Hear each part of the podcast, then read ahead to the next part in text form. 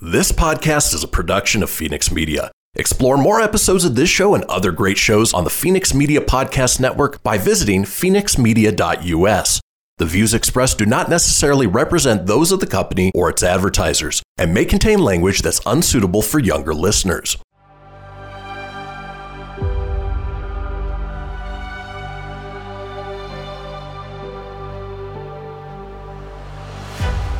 Thank you for tuning in to Silver Age Heroes Radio Theater.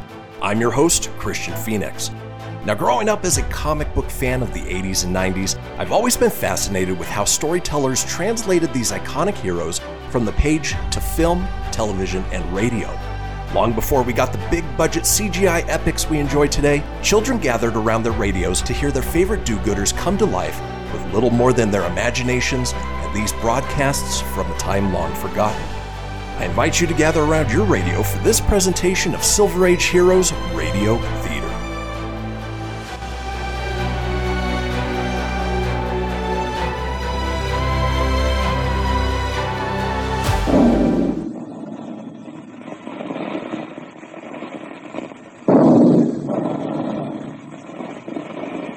Calling all adventure fans. Calling all Dick Tracy fans. Stand by. Dick Tracy is on the air.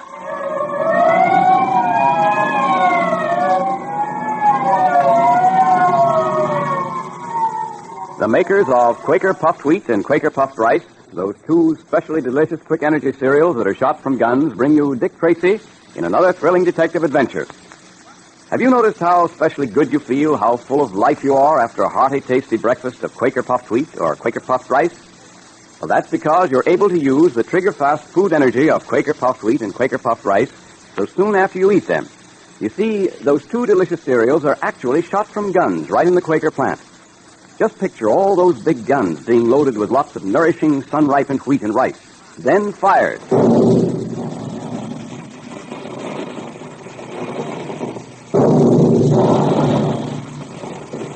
Now, each grain of wheat and rice is exploded to eight times its size. The tiny, hard to digest food cells are all unlocked, made specially easy to digest so that you get the trigger fast food energy you need to be active, healthy, athletic like Dick Tracy much more quickly and easily. Thousands of wide awake boys and girls and grown ups have Quaker puffed wheat one day and then Quaker puffed rice the next day for variety. Try it. Ask Mother to get you a package of Quaker puffed wheat and Quaker puffed rice at the grocer's. And look for the store that displays the Dick Tracy headquarters sign. And be sure you have a pencil and paper ready for the secret code message in today's adventure. In our last episode, we heard how Umi Batik, the Egyptian high priest of the cult of Osiris, had been released from jail and had secretly set sail for his native land, carrying with him the Black Pearl of Osiris. Dick and Pat were there to see him off. And meanwhile, the Mogul, head of the Society of Art Thieves who want the Black Pearl, and Dryden Small, his henchman, managed to evade the police. Returning to their apartment after seeing Batik underway, Tracy sat down to read a while, and Pat decided to go to bed.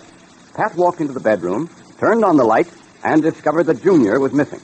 I'll say there's something wrong, Dick. It's Junior. He's not here. He's gone. What? Gone? Yeah. Let's see. Bed's been slept in. Look, look there, Pat. That chair's been knocked over. There's been a struggle here. But who could have... Oh, Dick, what do you think? I think that the Mogul and Dryden Small came here to find the Black Pearl. Failing to find it, they took Junior with them when they left. Oh, but why? Why did they take Junior? Well, Pat, they intend to use Junior to force me to give up the pearl. They don't know that the pearl is now on its way back to Egypt with Humi Batik. Oh, we certainly succeeded in keeping Batik's departure secret. Too much of a secret if you ask me if it's going to endanger Junior. We have no way of knowing that, Pat. Well, there don't seem to be any clues. If only we knew where they'd taken him. Oh, we've got to work fast, Dick. Pat, it's just possible that the Mogul may be using one of his old hideouts. One of those we've already uncovered. Come on. Oh, but Dick, they wouldn't be likely to do a thing like that. Yes, they would. For the very reason that we might think they wouldn't dare and neglect to investigate. Come on. Going to talk, my young friend, or it'll be the worse for you. You'd better tell us all you know. I tell you, I don't know where the Black Pearl is. You sure you don't know? Yes, I'm sure. And if I knew, I wouldn't tell you. Why, you impertinent Let me handle this, Small. Now, look here. We're not playing. We're serious. We intend to get that black pearl, and we're going to stop at nothing. Do you know what I mean when I say that? I don't know where the Black Pearl is. Hmm. Maybe he really doesn't know. But Tracy must know. Maybe you ought to stop questioning the boy and go to work on Tracy.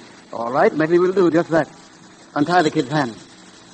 Now, young man, we have a little job for you to do. What kind of a job are you talking about? You're going to write a note for your friend Tracy. You're going to tell him it will be a very good idea for him to turn over the black pearl to us. That unless he does, Well, I think you understand me. Yeah, I think I do. But I'm not going to write that note. So you don't need to bother to untie my hands. You'll write that note, my young friend. And it might be a good idea to write it before I lose my patience. There. His hands are untied. Yeah. Bring him over here to the desk and sit him down. All right, boy, come on. Now, here's some pen and paper. Write as I tell you. Dear Dick, I'm held prisoner. Dick, I am held prisoner. Prisoner? Yeah, yeah, yeah, go on. Prisoner by the Mogul and Dryden Small. By the Mogul and Dryden Small. They are forcing me to write this note. Mm, Forcing me to write this note. The Black Pearl must be turned over to the Mogul at once. The Black Pearl turned over once. If it is not, I'm told it will go badly with me.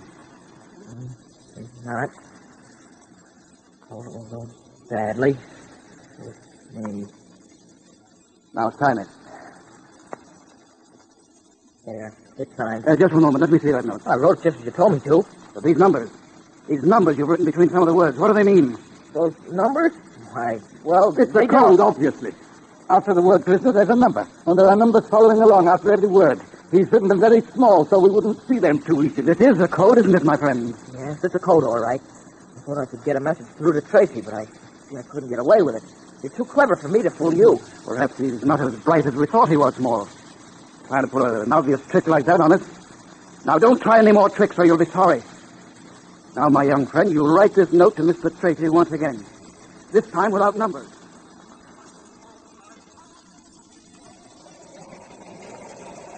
Uh, messages been coming through all day on that teletype. Still no clue to Junior's whereabouts. Oh, I'm getting sick with worry over that kid. We don't hear something soon, I'll... Oh, steady, Pat, steady. That's not helping, Junior. I'm just as anxious about him as you are, but it'd be a mistake for us to get panicky. We've got to keep ourselves under control. We're doing all we can. We can't do any more at the moment. Mr. Tracy? Yes? Letter just came for you, sir. Brought by messenger. Thanks. Uh, this may be something, Pat. Let's see. It is, Pat. It's a note from Junior. Oh, good. Look here. Dear Dick, I'm held prisoner. Hmm, prisoner. By the Mogul and Dryden Small. Like Pearl. You don't give it to them, it will be the worst. Let me see that. Oh, note they forced the boy to write, that's all it is. But where are they keeping him? How are we going to get to him? It doesn't help us at all. I'm afraid it doesn't. The contact, anyway. Let me hold that note up to the light. I want to have a look at the watermark. Here it is. Oh, Dick, are we wasting time? Pat. Yeah. I think. Yes, I'm sure. We've got something. Have you really, Dick? Is it a clue? Right after the word prisoner. See that mark on the paper? Oh, oh yes. It's as if someone had written something very hard on a piece of paper lying on top of that one. And the impression of lines came through the paper and were traced on that sheet, too. Yes, Pat, that's exactly what happened. Don't you see? Junior tried to send us a message in code. He must have. But they discovered it, probably destroyed the top sheet, and forced him to rewrite the note on the next sheet of paper. Quick, give me the fingerprint powder. What do you want with that? If it'll bring out fingerprints, it'll bring out those marks on the paper. It's a message in code, Pat. and We've got to find out what it is. Oh, Dick, I hope you're right. Here. Here's the fingerprint powder. All right, dust it over the paper. Quick. Right. Yeah. Hang on. Now then, blow it away. Look, Pat, look, I was right. Numbers, numbers between each word. Right. Now let me see. Prisoner, 8, 18, 23, 16, 8, 8, 13. We've got it, Pat. Get Sullivan on the phone. Order a squad of men. Right there. Has there been any answer to the note we sent Tracy Mogul? No, not yet. He'll probably reply by the way of the newspapers. That's the only medium he can use. Don't you think I ought to go out and have a look around? No, you can't do that. Someone's got to stay here with the boy, and I can't do it. I've got an appointment myself in 15 minutes. With whom? With number one. Number one? Uh, you're surprised, eh? Number one arrived from Europe this morning.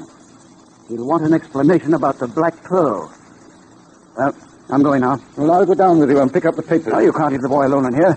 Besides, there's no use looking for the paper yet. Tracy couldn't get an ad in the paper till tomorrow morning. Oh, I can't sit here alone playing with my thumbs. The papers will help me pass the time. The boy will be all right until I get back. He's tied up and gagged, isn't he? Well, all right. Come on. But you'd better get back here as quickly as you can. I will. And, oh, yes, don't forget to give my regards to number one.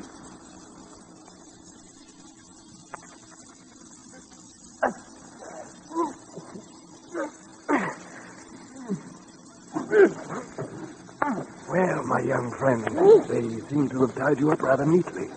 Let me take that gag out of your mouth. Uh, nasty things, gags. There you are. Oh. Gee, thanks. Thanks a lot. Say, who are you? I come mysteriously and I go mysteriously. I have come this time to help you escape from those who seek to hold you prisoner. You must be quick. The gentleman called Small may return at any moment. Let me untie your hands. I don't know who you are or how you got here. I sure am glad. Thanks.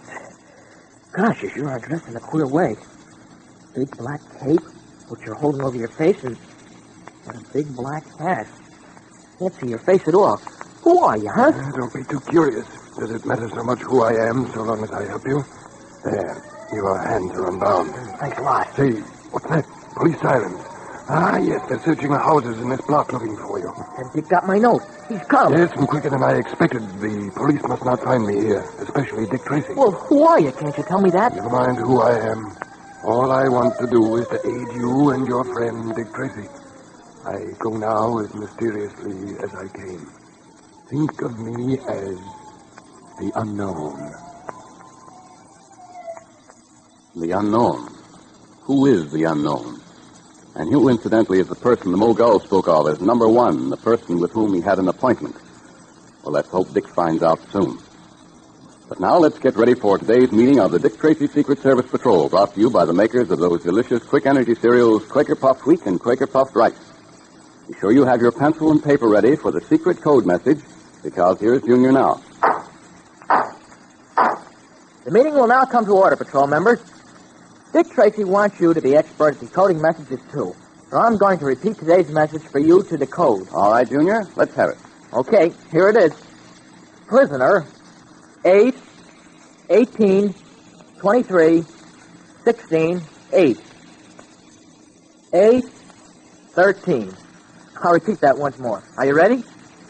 It's prisoner, 8, 18, 23, 16, 8.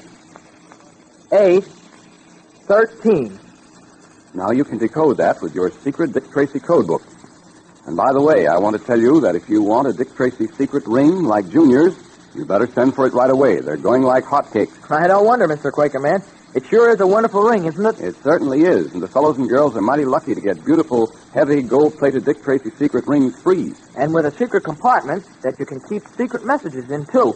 Boy, I'm glad I've got one. It's something to have a good picture of Dick Tracy, too, like the one on the ring. I'll say it is. So don't wait till it's too late, fellows and girls. Act now. Get your five Quaker Puffed Wheat or Quaker Puffed Rice box tops and mail them to Dick Tracy, Boxdale, Chicago, right away. And remember, you can get a swell Dick Tracy bangle bracelet, too. That's right. It's gold-plated, too, like the ring. And there are pictures of Dick Tracy and Junior and a lucky four-leaf clover on the charms. It's the very latest, smartest things, girls. So mail five Quaker Puffed Wheat or Quaker Puffed Rice box tops for a Dick Tracy bangle bracelet or for a Dick Tracy secret ring to Dick Tracy, Boxdale, Chicago. Now, if you want both the secret ring and the bracelet, send 10 Quaker Puffed Wheat or Quaker Puffed Rice box tops. Enclose your name and address printed on a plain piece of paper and state whether you want the ring, the bracelet, or both.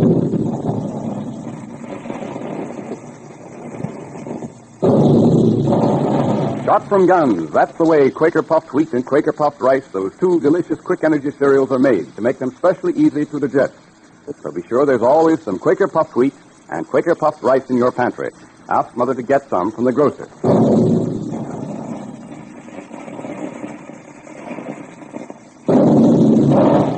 Calling all adventure fans, calling all Dick Tracy fans. Stand by for another exciting Dick Tracy adventure tomorrow at this same time. That is all.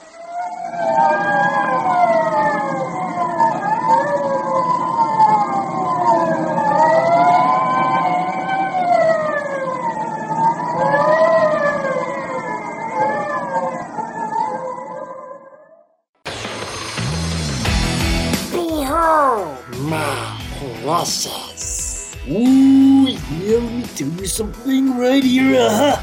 It's the Loot Crate subscription box, yeah, full of exclusive loot, fun surprises delivered to your door every month. Just pick up your favorite geeky genre, Daddy. From the original Loot Crate, the Loot Crate DX collectible boxes, dude! Cowabunga! To the Loot Gaming video game box. Woohoo! Yee-hoo! Wowzers! With crits starting as low as $11.99 per month, there's a box just about for all collectors. To get your geek on, head over to fenixmedia.us forward slash loot crate and claim your exclusive offer. That's F E N I X media.us forward slash loot crate. Great Scott! Snap into a Loot Crate! Dig it?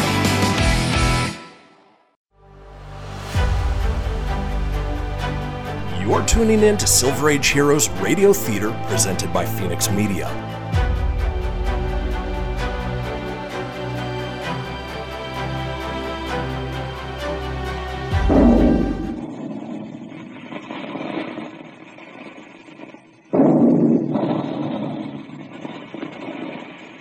Calling all adventure fans, calling all Dick Tracy fans. Stand by. Dick Tracy is on the air.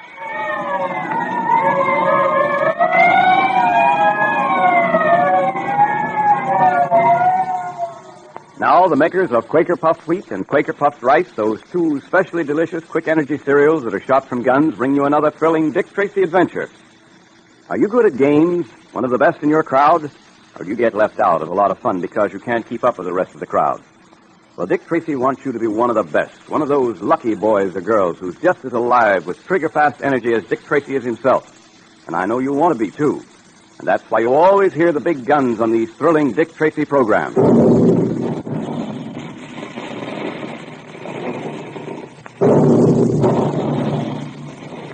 They remind you to get the trigger fast food energy you need from hearty, tempting breakfasts of Quaker puffed wheat and Quaker puffed rice every day.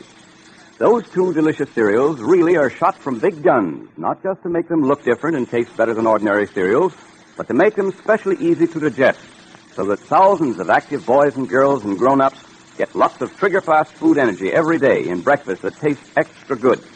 And remember, Mother's always glad, and so is Dad, when there's a big dish of crisp, delicious Quaker puffed wheat or Quaker puffed rice for breakfast. So be sure to ask Mother to get some for all of you from the grocer. Yesterday, we heard how Junior had been taken prisoner by the Mogul and Dryden Small, members of the Society of Art Thieves. Junior communicated with Dick Tracy through the special code. Tracy and his men arrived at the scene where Junior was held captive. But another person arrived first. A man wearing a large black hat and a large black cape with which he covered his face. This unknown person freed Junior and assured him that his only desire was to help him and Tracy. You're free to go. Now I must leave you. Say, wait a minute. Dick will want to thank you for what you've done. Don't go. No, I must. The police mustn't find me here, especially Dick Tracy. I don't understand. You've done me a good turn. Why should you be afraid of the police? And who are you? I go as mysteriously as I came. Think of me as the unknown. Gosh, now I wonder who he was. The unknown him call himself. Well, anyway, he helped me. If it hadn't been for him, I'd still be tied and gagged. He must be all right. Oh, gosh, they're looking for me. I gotta get out into the street.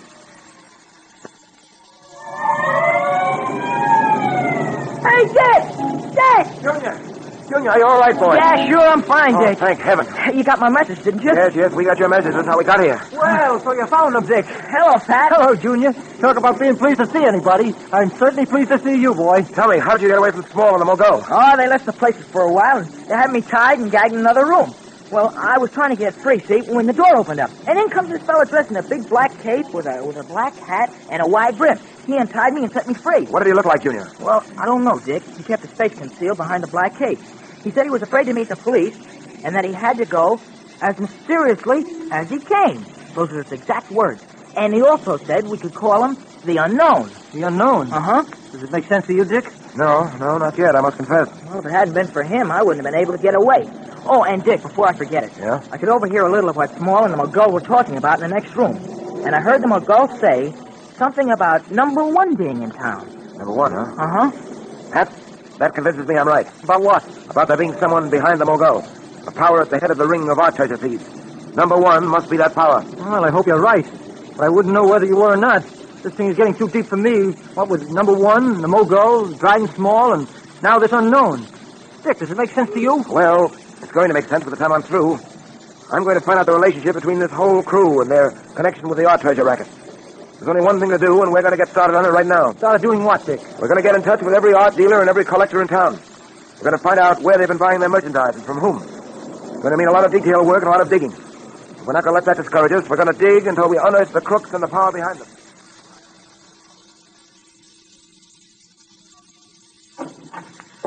Hello, Pat. Hi. Any messages? No, none at all. Where were you today? Well, I've spent the day talking with art dealers and wealthy collectors. Those I could get to see, anyway. Pick up any helpful information? No, not yet, Pat. But I'm hoping to. It'll take a little time, of course. We'll have to examine a mass of data and go through a great many records. I had a very interesting interview with Mirzo Bredwick. Mirzo Bredwick. Huh. With a name like that, he ought to be interesting. Who is he? Mirzo Bredwick, Pat, is one of the world's leading recognized authorities on art. He's not only an authority on original works of art, but he possesses a remarkable knowledge of imitations that have been made and sold in the past few years. He's promised to let me have a look at his files and to offer me his full cooperation. His assistance ought to prove invaluable. Oh, I should think it would. Any further reports on the Mogul and Dryden Small? No, some of the boys waited for them for several hours near the house in which they kept Junior, but they didn't show up. It's too bad we had to rush that place. If we'd been able to make a quiet raid, we wouldn't have warned them and frightened them off. Well, Junior's safety was all that mattered. At that moment, it was more important to rescue him than it was to trap Small and the Mogul. Hey, you seem to have something on your mind, Dick. Yes, yes, I have.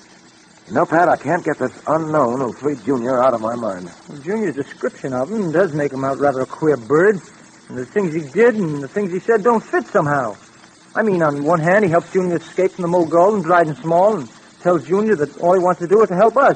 And then he runs away the moment he knows the police are on the scene. Yes, yes, that is inconsistent, isn't it? Wanting to help the police and at the same time obviously in fear of them. The unknown seems to know us, and I have a feeling that we know him. I'm going to be rather shocked when we find out who he is. If we find out who he is. Can you make a guess as to who he is, Dick? Too bad Junior couldn't get a look at his face. I haven't enough information at the moment to make a very accurate guess, so I won't make any. The unknown, number one, all this mystery.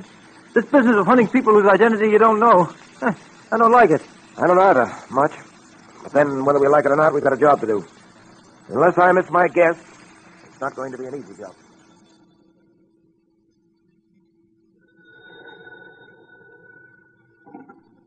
Hello? Yes? Oh, it's you, McGraw. Uh, yes, this is Small. You say number one wants to see me? Well, what's it about? It's not about that, that black pearl, is it? Because it wasn't my fault, you know. What? Oh, it's about something else. All right. Well, where do I go? I see. Number one's sending the chauffeur to pick me up. All right. He knows enough to be careful, doesn't he? The people are coming to the city for us. All right. I wonder what number one wants to see me about. Number girl said it wasn't about the black pearl. What? I wonder who that could be. That chauffeur couldn't have got here that quickly. That's the knock, all right. Let's see the chauffeur. No one else would know the signal. Just a moment. Coming. What? Good evening, Dryden Small. Uh, who, uh, what? I uh, startled you? Uh, who, who are you? You may call me the unknown. The, the unknown? How do you know the signal? What, uh, uh, what do you want? I want you. Well, I, I've done nothing. Nothing, I tell you. Why I... do you turn so deathly white? Why do you tremble so? Is it possible that you are afraid of me? Take that cape away from your face. Let me see who you are. Never mind about that. You wouldn't know me anyway. I see you were preparing to go out. Excellent. We shall go out together. Where to? Where do you want to take me? Why be so curious, Dryden Small? Uh, we will be together, will we not?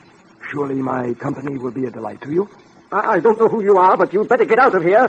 I've got a gun. I and- do have a gun under my cape. I have had it pointed at you all the while we talked. Uh, come, come. Do not hurt my feelings by refusing to accompany me. I may begin to resent it.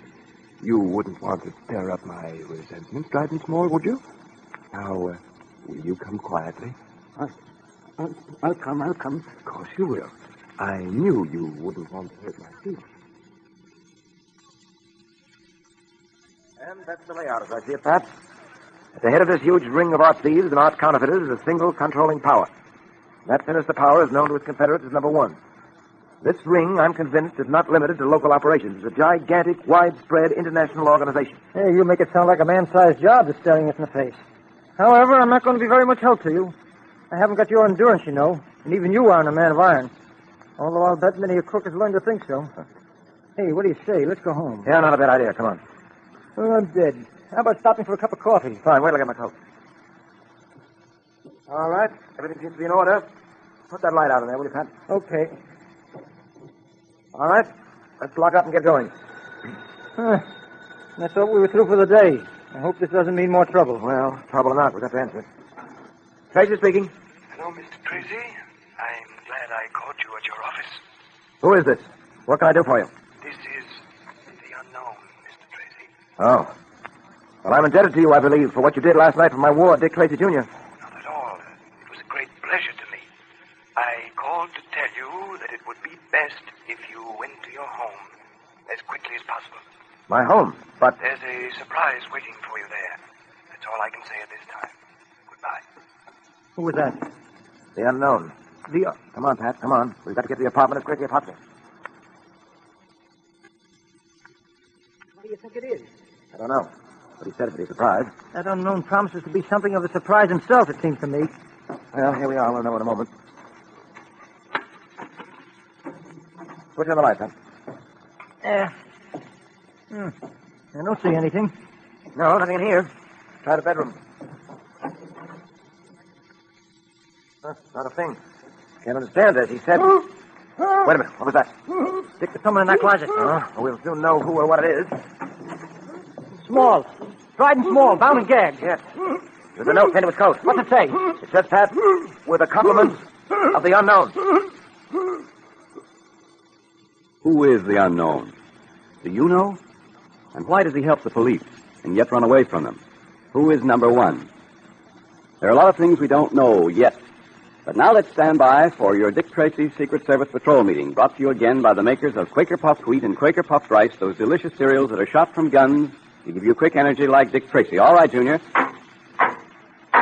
The meeting will now come to order, patrol members. And the first thing I want to say is this. If you haven't sent for your Dick Tracy secret ring yet, do it right away before they're all gone. If you could see the way the letters are pouring in for those secret rings, you would be amazed. And if you see some other boy or girl wearing a Dick Tracy secret ring and then can't get one because they're all gone, you'll be mighty sorry. It's really a beautiful ring, too. Your friends certainly envy you when you wear it. It's plated with 14 karat gold, and the big handsome signet with Dick Tracy's picture on it is really a secret compartment for carrying secret messages and notes. That's where Dick kept the Pearl of Osiris. And I'll bet that's where you keep your girl's picture, Junior. Oh, I haven't got a girl. Well, that's too bad, because lots of boys do have a girl, and because now you could tell her how to get one of those smart new Dick Tracy bangle bracelets. Yes, sir. I could help her get a Dick Tracy secret ring and a Dick Tracy bracelet, too. Well, then it's too bad you're such a confirmed bachelor, Junior. Think what some girl is missing. Oh, I don't know.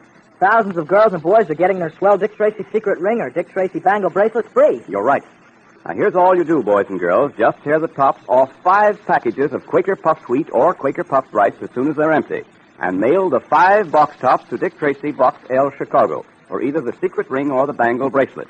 Enclose your name and address printed on a plain piece of paper, and be sure to state whether you want the Dick Tracy secret ring or the Dick Tracy bracelet or both. But be sure to send five Quaker puffed wheat or Quaker puffed rice box tops for each one to Dick Tracy, Box L, Chicago. Those big guns are busy making delicious, nourishing Quaker puffed wheat and Quaker puffed rice for you. Eat some every day and send your box tops right away. Look for the store that displays the Dick Tracy headquarters sign. Ask Mother to get you some Quaker puffed wheat and Quaker puffed rice from the grocer. Calling all adventure fans, calling all Dick Tracy fans. Stand by for another exciting Dick Tracy adventure Monday at this same time. That is all.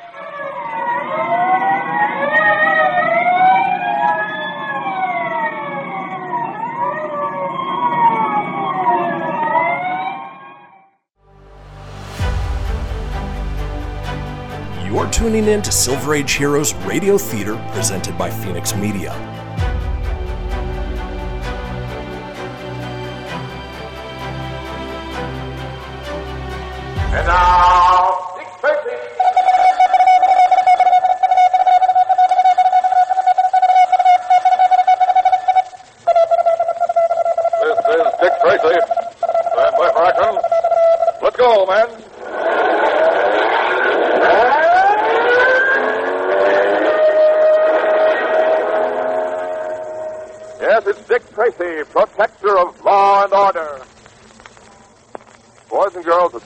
The actual trees destroyed in forest fires, can you think of what else is destroyed? Well, fires destroy the life-giving qualities in the soil besides killing the seeds which would ordinarily grow into more trees. They kill the wildlife that's part of every forest. Birds, animals like deer, squirrels, rabbits, chipmunks, and many, many others. Think of this. If there were nothing but forests in the states of Connecticut, Delaware, Massachusetts, New Hampshire, New Jersey, Rhode Island, and Vermont, and all those forests were destroyed, there wouldn't be as much as was destroyed by fire in just the year 1943. No country, not even the United States, can afford to lose that much lumber. And 70% of the fires were caused by human carelessness. Now, here's what you can do to help prevent fires when you're out in the woods. After using a match, blow it out, break it in two, pinch the burnt end until you're sure it's dead. You can be certain the match will be harmless because you won't care to pinch a burnt end while it's still hot. And make sure you put out any fire you might build before you leave it. In this way, you'll do your part in conserving our forests. And now, Dick Tracy. I walked out onto the center of the stage and called to the stage manager. Vitamin. I said to him, Me good man, I know the line. What is the name of the play we are doing? Vitamin. Uh, yes, my love? Tracy is asleep, dear. Asleep? Gad, do you mean to say that I've been telling that story to myself all this time? You didn't seem to mind, darling. Uh, oh, yes, I didn't, did I? What? Tracy, old man, wake up. Wake up. Uh, uh, uh, oh, what's up? You, Tracy. You've been asleep. Oh, I'm sorry. What time is it? Uh, half after two, old man. Oh, good heavens. I've got an early conference with the fire commissioner in the morning. I've got to run. Um, may I have my coat and hat, Vitamin? Of course, old man. I'll get it for you. Oh, well, I had a nice time at your party, Snowflake. Oh, even if you did fall asleep. oh, I'm sorry, Snowflake. But that series of fires we've been having in the city lately has kept me going day and night. You see, we suspect they're more than accidents. Here's your hat and coat, old fellow. Oh, thanks, Vitamin. Well, uh, you're a wonderful cook, Snowflake. Oh. well, thanks again for asking me over to dinner. Good night. So, the telephone, pardon me. This is the Flintheart apartment. Flintheart speaking. Hi, Flint. Let me speak to Tracy, will you? Why, Gravel Gertie. Who'd you think it was, Greer Garson? Let me speak with Tracy. They told me he was at your flat. Well, yes, he is Gertie. Hold on, I'll get him. It's for you, old man. Gravel Gertie. Here. Oh, thanks, Vitamin. Hello, Gertie. Look, Tracy, I've been trying to call you ever since the big fire started Big today. fire? Where? Over here on River Street, 101. Where all those warehouses is. Well, how long's it been burning? About a half hour, Tracy. It looks pretty bad. I've got an idea everything ain't strictly on the up and up, see? You see, I'm worried that my junkyard will burn up and Well, it's don't tell me about it over the phone. I'll be right over.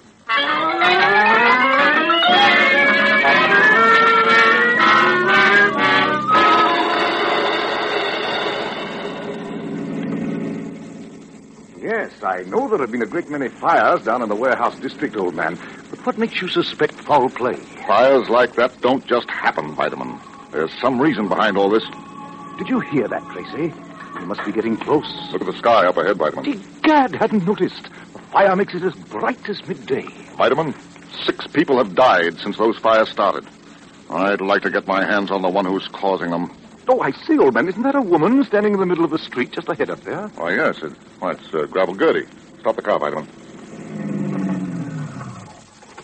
Gertie!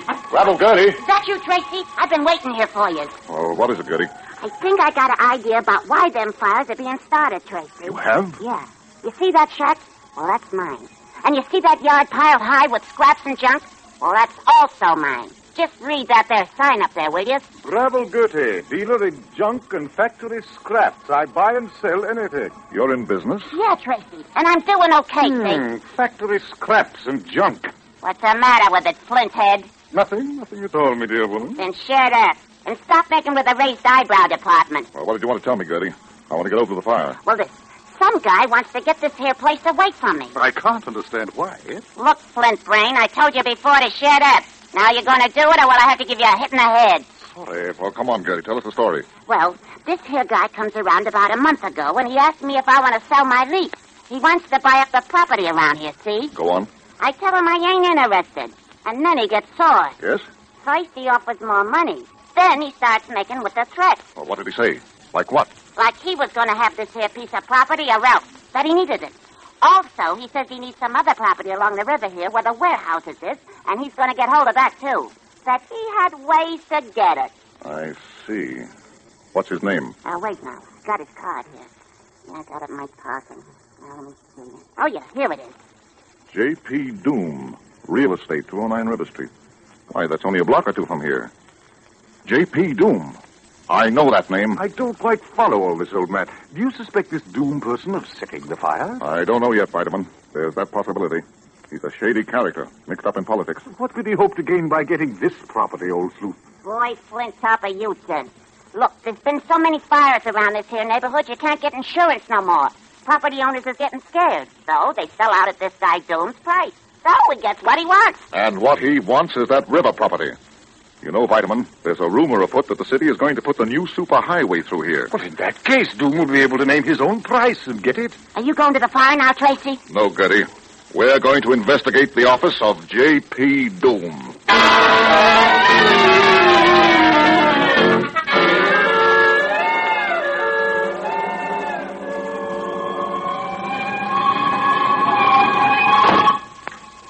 Come away from that window, Hotfoot. Stop watching that fire. Not watching. It's beautiful. Beautiful. And it's mine.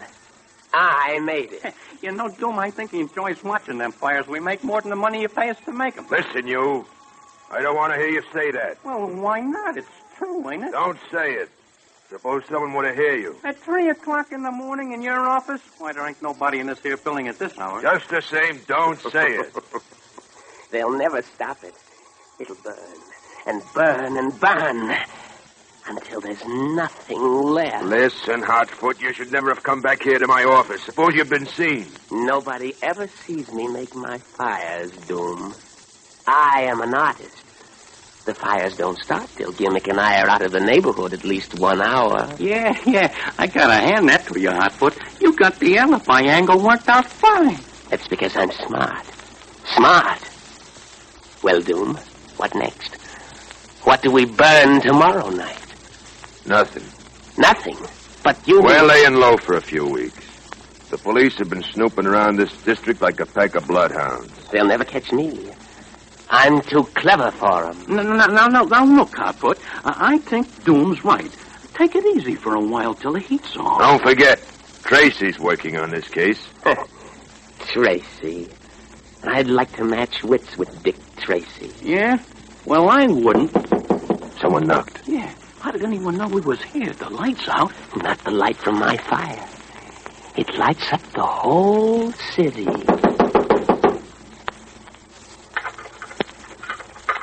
He's trying to unlock the door. Who's there? Open up in there. Go in the other office. You can slip out the other door after he comes in here. Close the door quietly. Right. Come on. All right, I'm coming.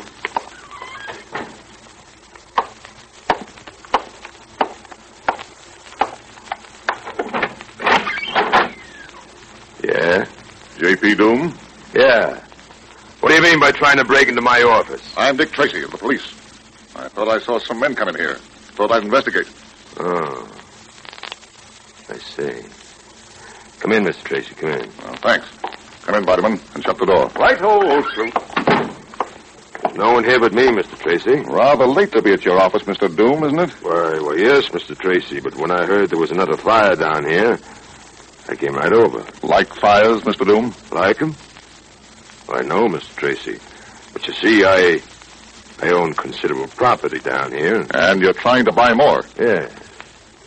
Anything criminal in that, Mr. Tracy? Depends on the method you use, me fine fella. Vitamin. But Tracy Gravel Gertie said he made threat. Vitamin. Let me handle this. Uh, oh, yes, quite proceed, old man. Well, Mr. Doom, you heard what Mr. Flintheart said. I assure you, Mr. Tracy, I never threatened Gravel Gertie. I tried to purchase a lease, yes, but that's all. Well, Mr. Doom, it's your word against hers. But I'm going to get to the bottom of this whole business. Surely you don't suspect me of having anything to do with these terrible fires. I don't know, Mr. Doom. I don't know yet. But I'm going to find out. Come on, Vitamin. Right behind you, Tracy, old tracer. Oh, by the way, Doom. Yeah? Perhaps you've heard the rumor that the city is putting the new superhighway through that property you've been trying to buy up. Could that have anything to do with the fires? Yeah. Gravel Gertie, huh? huh? Who's there? Don't get excited. It's us, Hotfoot and Gimmick. I thought you'd gone. Hotfoot wanted to hear what Tracy had to say, so we listened. It's just as well you didn't go, boys. Oh, yeah? Remember? I said no fires for a while? Yeah. Well, that's out. I know, I know. You want to get rid of Tracy, right? Yeah. But first, we've got to get rid of Gravel Gertie. It would be a most unfortunate accident if. Her place would burn down. yes, yes. it would be most unfortunate if her place would burn down. With her in it.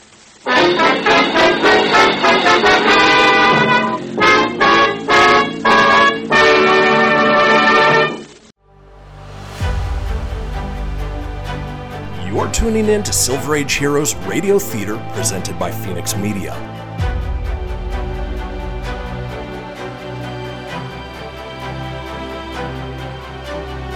And now, Dick Tracy.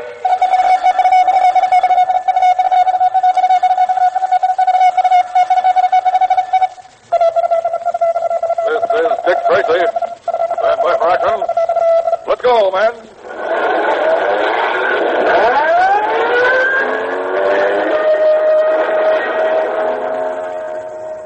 Let's return to Dick Tracy and the case of the Firebug murders. Oh,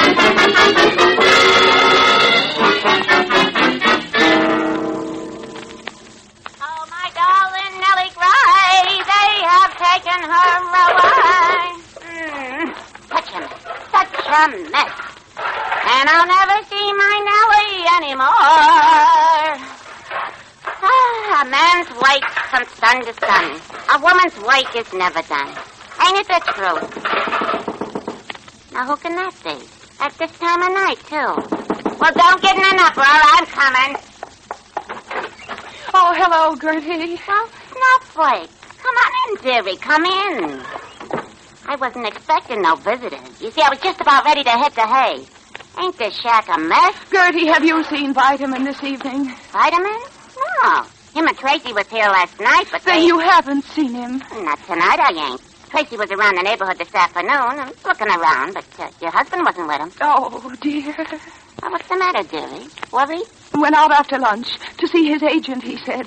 And here it is 11 o'clock at night, and I haven't heard a word from him. Now, ain't that just like a man?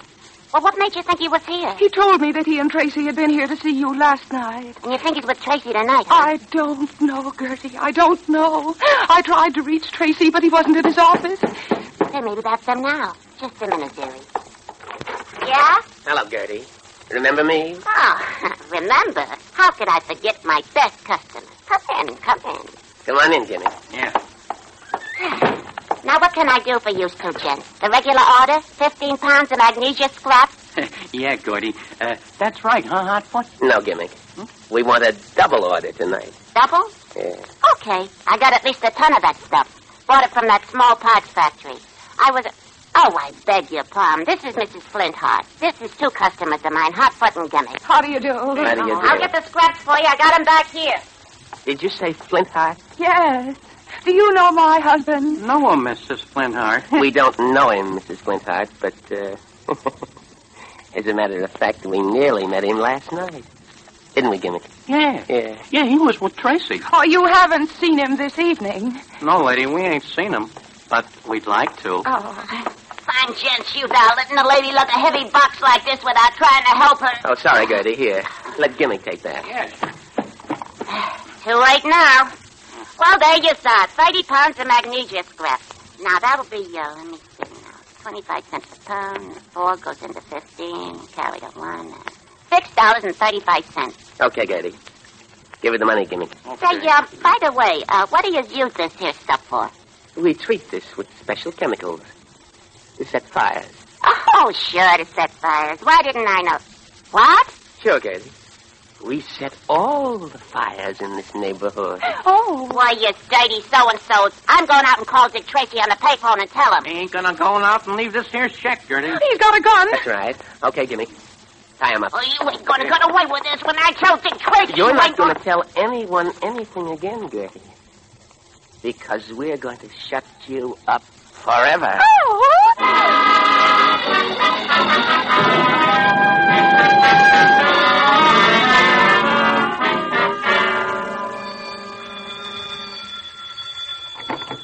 Police headquarters, Tracy speaking. Oh, Tracy, old man, found you at last. I've been trying to get you for the last 20 minutes. All right, just go back to my office, Vitamin. What is it? Snowflake's not at the apartment. What happened? She go home to mother? Oh, no, nothing like that. She thought I was with you and went out to find us. I've been with me theatrical agent all day. I forgot to call her and tell her. Well, she'll be home soon, Vitamin. Good night. I'm going home and get some rest. Wait a minute, Tracy.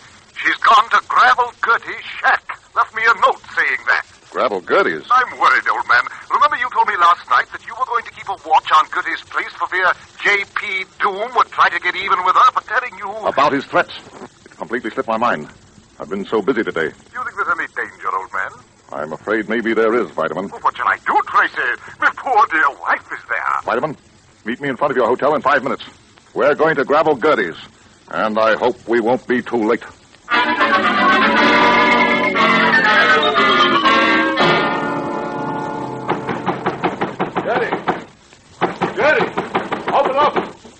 No answer, old sleuth. Do you think she's home? Well, there seems to be some sort of light inside. Can't see anything through the window. It's too sooty. Well, stand back, Vitamin. I'm going to crack that door open.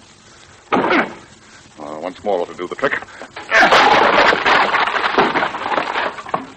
Well, I don't see.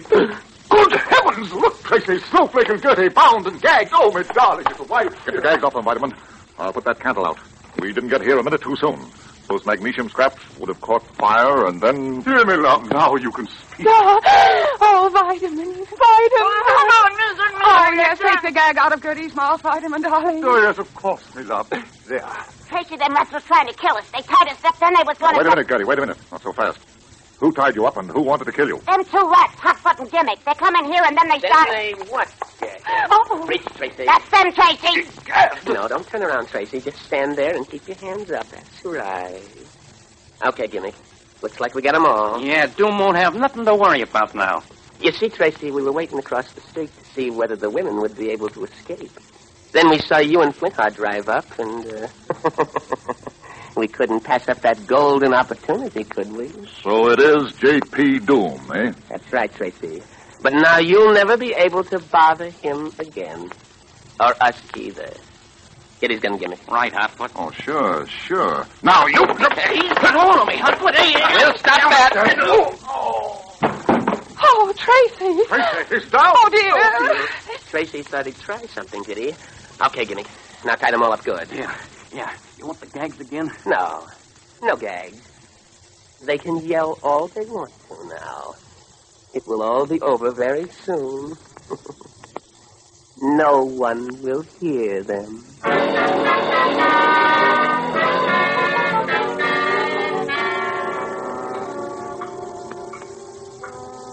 How is Tracy, my dear? I can't see him. They have me tied to this chair, and I'm facing the other way. He's still unconscious, vitamin. Tracy. Tracy, please wake up, Tracy. If I ever get out of this here place alive, I'm going to make them two rats rich they were never born. The candle is rapidly running out. Or is it the sands of time? Tracy. Tracy. That there candle's getting mighty low, close to that there magnesia. Out, out, brief candle. Life is but a walking shadow. A poor player who struts and frets his weary hour upon the stage, and then is heard no more. Ah, shut up. Ain't it bad enough to have to die? Do you have to make with a torture, too? Why, me good woman, I was hoping. Oh. Tracy, he's waking up. Oh, my head. Tracy. Tracy. Oh, where am I? We're all here in Gertie's shack. Tied up, waiting for the end, old man. What's that? In a moment, the candle will ignite the magnesium scraps, and then we... Oh, I've got to get these ropes off my hands. Tracy, it's no use. We've been trying to get our own ropes off for the last 20 minutes while you were unconscious. Yeah, can't be did, Tracy. In my language, there's no such word as can't. It's impossible, old friend. Well, he certainly did a good job. We've got to get out of here before that candle burns. I've got it. Got what, old Houdini? I wonder if I can roll over to the candle. Tracy. What are you going to do? I'm going to try to burn the ropes off my hands by holding them over the candle flame. Good idea, Tracy. But careful with the candle. If it gets knocked over into them scraps, this place will go up so fast we won't know what happened. I've got to take that chance. Got it yet, old smoke eater? There. Now. Oh, hurry, Tracy, hurry. The candle's so low.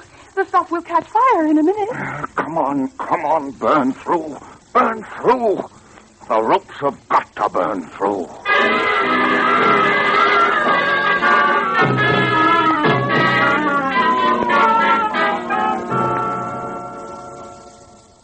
Doesn't it burn? Why doesn't it burn? I thought you said the shack would burn down in about 20 minutes. What's taking so long? It will, it will. Don't be impatient. It should go up in about 30 seconds. Come over here to the back window of the office and see it happen. No, no.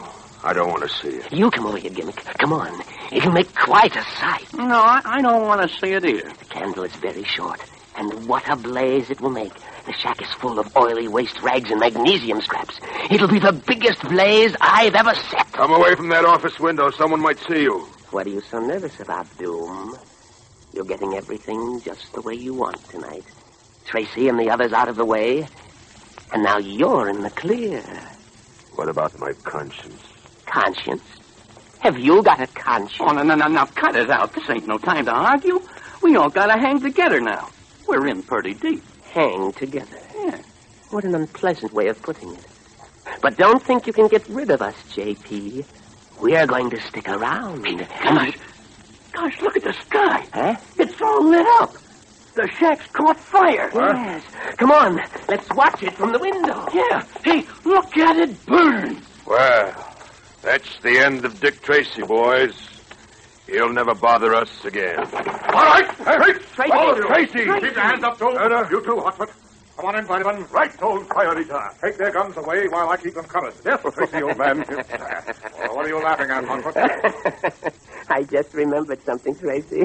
something very funny.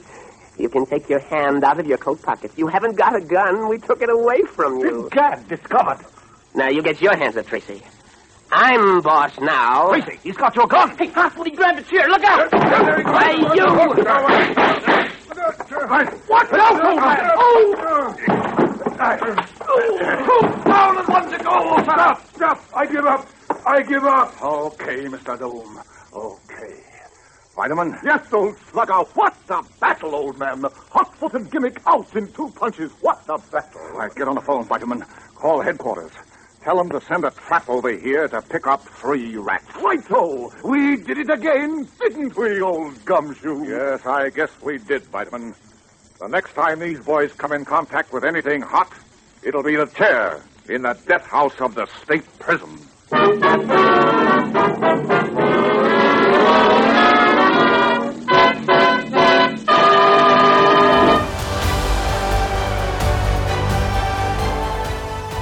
This and previous episodes of Silver Age Heroes Radio Theater wherever you get podcasts or by visiting fenixmedia.us forward slash Silver Age Heroes.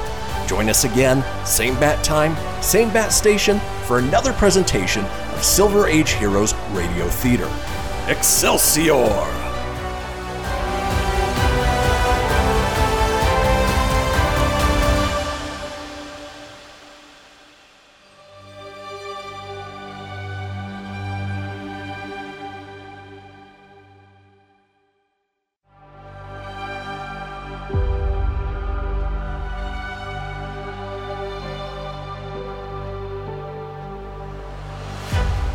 Thank you for tuning in to Silver Age Heroes Radio Theater. I'm your host, Christian Fenix. Now, growing up as a comic book fan of the 80s and 90s, I've always been fascinated with how storytellers translated these iconic heroes from the page to film, television, and radio. Long before we got the big budget CGI epics we enjoy today, children gathered around their radios to hear their favorite do gooders come to life with little more than their imaginations and these broadcasts from a time long forgotten. I invite you to gather around your radio for this presentation of Silver Age Heroes Radio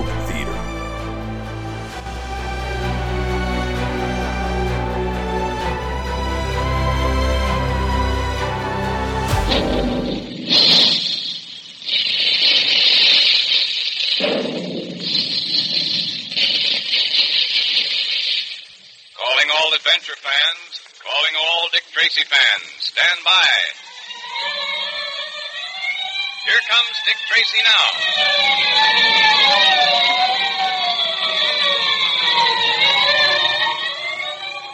This electrically transcribed series of thrilling Dick Tracy detective adventures is brought to you by Quaker Puffed Wheat and Quaker Puffed Rice. Those specially delicious, nourishing cereals that give you trigger fast food energy because they're shot from guns. Remember the sound of those big Quaker guns the next time you sit down to a tempting dish of crisp, crunchy puffed wheat or puffed rice for breakfast. And remember the special Quaker process and moisture-proof package that makes Quaker puffed wheat and Quaker puffed rice so firm and plump, so much more delightful than ordinary cereals. Puffed wheat and puffed rice are specially easy to digest, too. Each grain of sun-ripened wheat or rice is actually exploded to eight times its normal size as it's shot from the guns. Each tiny, hard-to-digest food cell is unlocked, but all its quick food energy, all its goodness is retained and released to you much more quickly and easily. So join the thousands of happy, healthy, puffed wheat and puffed rice fans tomorrow morning. Enjoy the tasty, nut-like flavors of those two swell cereals. Eat puffed wheat one morning and then puffed rice the next. Ask Mother to get a package of each from the grocer displaying the Dick Tracy Secret Service Patrol headquarters sign right away. The notorious outlaw of the great Northwest, Vernon Kyle, has terrorized the inhabitants of the town of Pitchblende in the Yukon into sharing their mines with him. Kyle planned to force the miners to ship their pitchblende ore, containing radium, to Peel River by way of his airplane instead of dog sled, obliging them to pay very highly for the privilege. Dick Tracy's arrival inspired the downtrodden miners to refuse. Naturally, Kyle's next move is to do away with Dick Tracy. In our last episode, Dick was sitting in the cabin of Captain McKean of the Northwest Mounted Police when he noticed a sinister figure lurking at the window. Dick immediately started talking to Junior in code. What was Dick saying? Hey, why all this talk about football? If you fellas have run out of things to talk about, well, we can deal some three-handed bridge. Well, Captain, Junior and I are just brushing up on. Now, Junior, now. Dick, you fired that shot. And without turning around. Quick, outside. Uh, Tracy, did you expect to hit anything firing over your shoulder like Talk that? later, McKean. Come on. Oh, my shoulder. My shoulder. Lucky for you, it only was your shoulder. The next time you try to shoot someone through a window, my friend, don't make the mistake of letting your target see you first. Tracy, I don't get all this. Who is this man? McKean, our wounded friend here was sent by Vernon Kyle with instructions to kill me, which he tried to do by shooting at me through the window. Fortunately, I caught a glimpse of him in the mirror over the mantelpiece. Yeah, and it's a good thing I ducked when I did, too. I'll say it was. Dick, that was some shooting. Well, it was a long chance, Pat. Fortunately, it worked. Well, my friend, what have you got to say for yourself? I wasn't going to shoot you. I swear I wasn't. Oh, no, no, of course not. You were carrying this rifle and pointing it at me through the window in a spirit of good, clean fun. Well, what are you going to do with this fella, Dick? I think we better lock him up. McKean, after you see that he gets first aid. Not that he's badly hurt. I wouldn't be surprised if he were one of the men who ganged up on old man Weir. Trying to kill someone by shooting from behind, as he tried to do me, or ganging up on a defenseless old man like Weir. They're the sort of dirty work that go together. Well, there's no thanks to these rats that old man Weir's going to be all right. By the way, Tracy, Weir said he wanted to see you. Uh, wants to have a talk with you. Good. I'll go along to the doctor's with you then. Come along, Pat.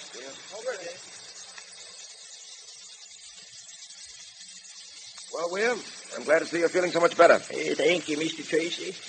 The doctor's taken excellent care of me. I thought I was a goner after the way Torp and his mob beat me up. Well, I think I can go back to my shack tonight. I, I, I- tell me, I understand you got Torp.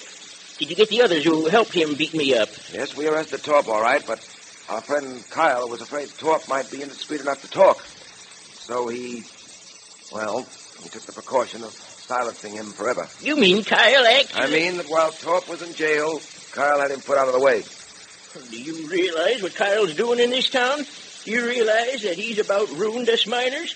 Well, first he forced us to turn over 50% of our claims to him. 50% for doing nothing.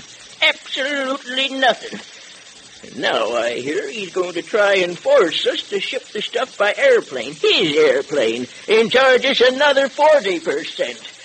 Well, I'm afraid Kyle isn't going to find that so easy. I spoke to the miners this afternoon. they're not going to use Kyle's airplane. For once, they're going to fight back. And we're going to help.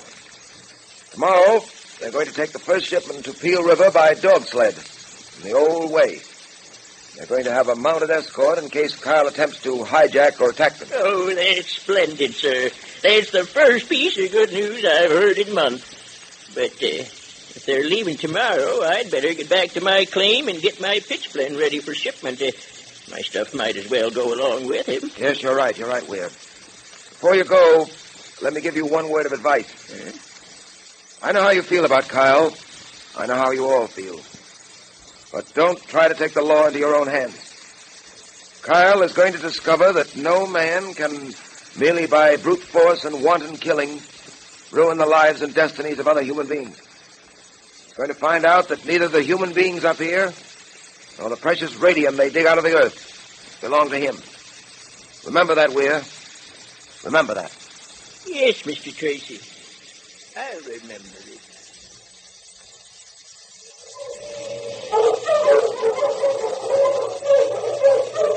Well, Tracy, the dog sleds are about ready to start for Peel River. Still feel you want to send Patton along with them? Yes, yes, I do. We've agreed, haven't we, McKean, that Vernon Kyle will make some sort of attempt at stopping these dog sleds before they get to Peel River? Well, there's hardly any doubt of that. But uh, I'm sending along a mounted escort, you know, headed by Remington. Yes, yes, I know. But you don't object to Patton going along, too, do you? No, no, certainly not. You see, he'll be my personal representative on the trip, since I made certain promises to the miners. I understand perfectly, Tracy. You don't have to explain. Well, Dick, looks as if we're about ready to start. Yes, Pat. Another few moments at the most. Gee, Dick, can I go along, too? Boy, I'd give anything to ride all the way to Peel River in one of those dog sleds. I know you would, Junior. But I'm afraid this trip isn't going to be a pleasure John. There may be trouble. I'd rather you stayed here with me. Well, all right, Dick. Anything you say. Tracy, look. There's Vernon Kyle. He's coming over toward us now. Yeah, I see him. It'll be an interesting interview. Very interesting indeed. Well, if he starts anything, I'm going to let him have it right from the ground. Oh, easy, Pat. Let me handle it. Well, if it isn't the famous Mr. Tracy, huh? What are you doing? Giving the miners your blessing before you send them out into the great beyond? Kyle, to put it bluntly, and that's the only way I'll put it to you, you're not welcome here. Oh, I'm not welcome, Tracy. I'm welcome everywhere. I run this town, and every place I go, I'm welcome. I think you've just about worn your welcome thin, Kyle. Is that so? Well, let me tell you something, Hold on, Tracy. hold on. You can say your piece without poking me in the chest with that riding whip of yours. Now get this, Tracy. Whether you like it or not, I run this town and the people in it. In the first place, I don't like it. In the second place, you're not running this town any longer. Now, listen, those miners may think they're saving money by shipping their stuff through to Peel River by dog sled, but they're not. They're going to find it's a lot more expensive. Your anxiety to save money for them is very touching. I don't like your tone, Tracy. In fact, there's a lot I don't like about you. That goes for you, too, Patton. Don't tap my arm with that riding whip again, Kyle. Oh, you mean like this? Why not, Patton? Oh, that's why, Kyle. Pat. Oh, I'm sorry, Dick. I know you asked me not to, but I just had to get one poke at that guy. I've got to admit it was a pleasure. So it was a pleasure, was it, Patton? Yeah. Well, you'll be sorry for this. On your way, you drugstore cowboy. I think your business with us is over, don't you, Kyle? Well, we'll be meeting again. That goes for you, too, Patton. I'm going. But before I go, you better take a tip from me. Get those miners to change their minds. Tell them to ship their stuff out by plane. My plane, Tracy. Because if they don't. Yeah, if they don't? I'll be seeing you around, Tracy. I'll be seeing you around. Hmm. I should have hit him again just to make sure. Take it easy, Pat. Sorry you hit him the first time. But after what he said. Shouldn't have lost your head, Pat. Nothing was gained by that. It relieved my feelings. Well, as a policeman, you're supposed to keep your feelings under control. Remember that. Well, okay, Dick. I'm sorry. Mr. Tracy, the dog teams are all ready to start. All right. Now listen to me, you men. You're going to take these sleds through the Peel River. Don't let anything stop you. You know as well as I do that there'll be an attempt to stop you. You've got to prove to yourselves that you can do it. That you have the right to transport your pitchblende any way you want to. And that means without the help of Vernon Kyle and his airplane. Get going now, and good luck to you. Come on, Dick. I'll see you in two days. Take care of yourself, lad. Keep an eye on those dog sleds for me. Don't worry, we'll be all right. So long, Junior. So long, McKean.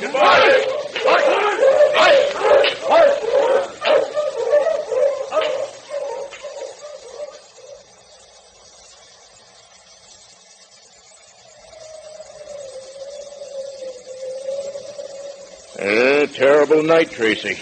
Bitter cold, and there's a high wind blowing. Think it'll snow? Oh, no, the moon's out. Big frosty moon at that. You can see it right over the brow of that hill up there. No, I was just thinking of those dog sleds and those men out there and this biting wind. Yes, yes, I know. Well, they'll be all right, I'm sure. Well, Tracy, I must admit that since you've come up here, things have changed. Vernon Kyle isn't quite the braggart he used to be. I'm afraid I haven't done much more than hold him in check up till now. Hey, Dick. Dick, did you hear that? What was it? It was a human cry, Junior. Sounds as if there's a horse coming, too. He's coming for the cabin, whoever he is. He's gone past. Gosh, look, Dick. It's a hooded figure galloping across the moon. I heard something hit the door. Let's see. It's a knife, Tracy, a knife stuck in the door. Yep. There's a note attached to it. What's this mean, I wonder? So we'll read it and see. It says, You cannot win alone against the snake that calls itself Vernon Kyle. I will help you. Signed, The Purple Rider. The Purple Rider? Gee, I wonder who he is. The Purple Rider? Who is the Purple Rider? And what further adventures await Dick Tracy in the wilderness of the great Northwest? Will Pat and the dog sleds get through safely to Peel River? That's hard to tell. But now let's stand by for our Dick Tracy Secret Service Patrol meeting brought to you by Quaker Puffed Wheat and Quaker Puffed Rice, those two specially delicious, nourishing cereals that are shot from guns to give you trigger fast food energy. And here comes Dick Tracy, Jr., our patrol president now. The meeting will now come to order. Say, Junior, wasn't it great the way Dick got that code message to you today? It sure was. Everybody thought we were talking about football. You never know when that secret code's going to come in handy. Right, Mr. Quaker Man. And you know another swell thing about being a patrol member is that you know the secret handshake. Didn't Dick Tracy use that secret handshake to let you know who he was when he was disguised as the Apache, Junior? Yes, and boy, was I surprised. You know, a lot of patrol members use the secret handshake all the time to recognize each other and to find out whether other fellows and girls belong to the patrol without saying a word. And that's the right way to use it, too. Listen, boys and girls, if you're a member of the Dick Tracy Secret Service Patrol or of the National Girls Division, use the secret handshake the way you should. Read your code book. It's full of swell things to do. And if you haven't joined the patrol or the National Girls Division yet, join now so you can get in on all the fun we have together. That's right. Dick Tracy wants you to be in the patrol. It's easy to join. You just tear the tops off two packages of Quaker puffed wheat or Quaker puffed rice, and then print your name and address on a plain piece of paper. If you're a boy, write boy at the top of the paper, and if you're a girl, write Girls Division. Put it in an envelope with your two box tops and mail it to Dick Tracy, Box L, Chicago. Then you're a pal of Dick Tracy's, too. And we have a great time together. And Quaker puffed wheat and Quaker puffed rice breakfast taste just wonderful. These two delicious cereals are shot from guns to give you trigger fast food energy. So look in the pantry today. And if you don't find any of those famous red and blue packages, ask Mother to get you some of each at the grocer's right away.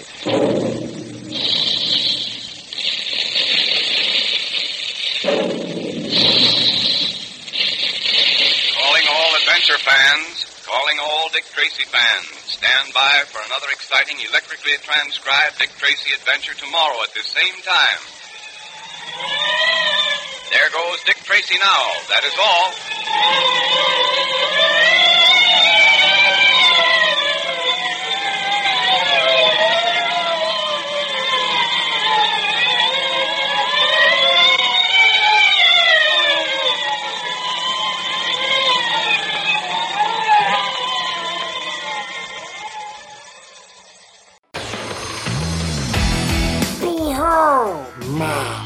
My precious. Ooh, yeah, let me tell you something right here. Uh-huh.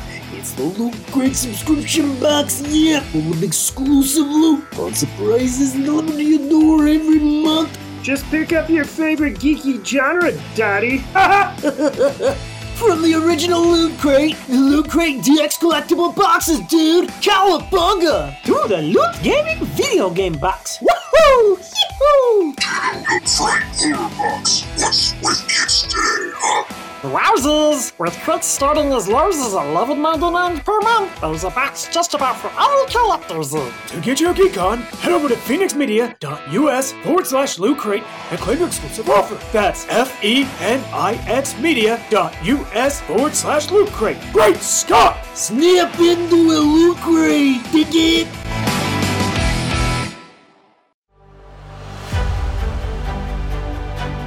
You're tuning in to Silver Age Heroes Radio Theater presented by Fenix Media.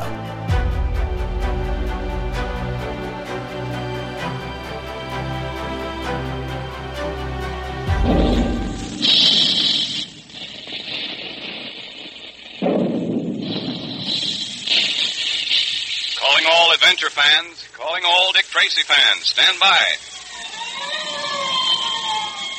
Here comes Dick Tracy now.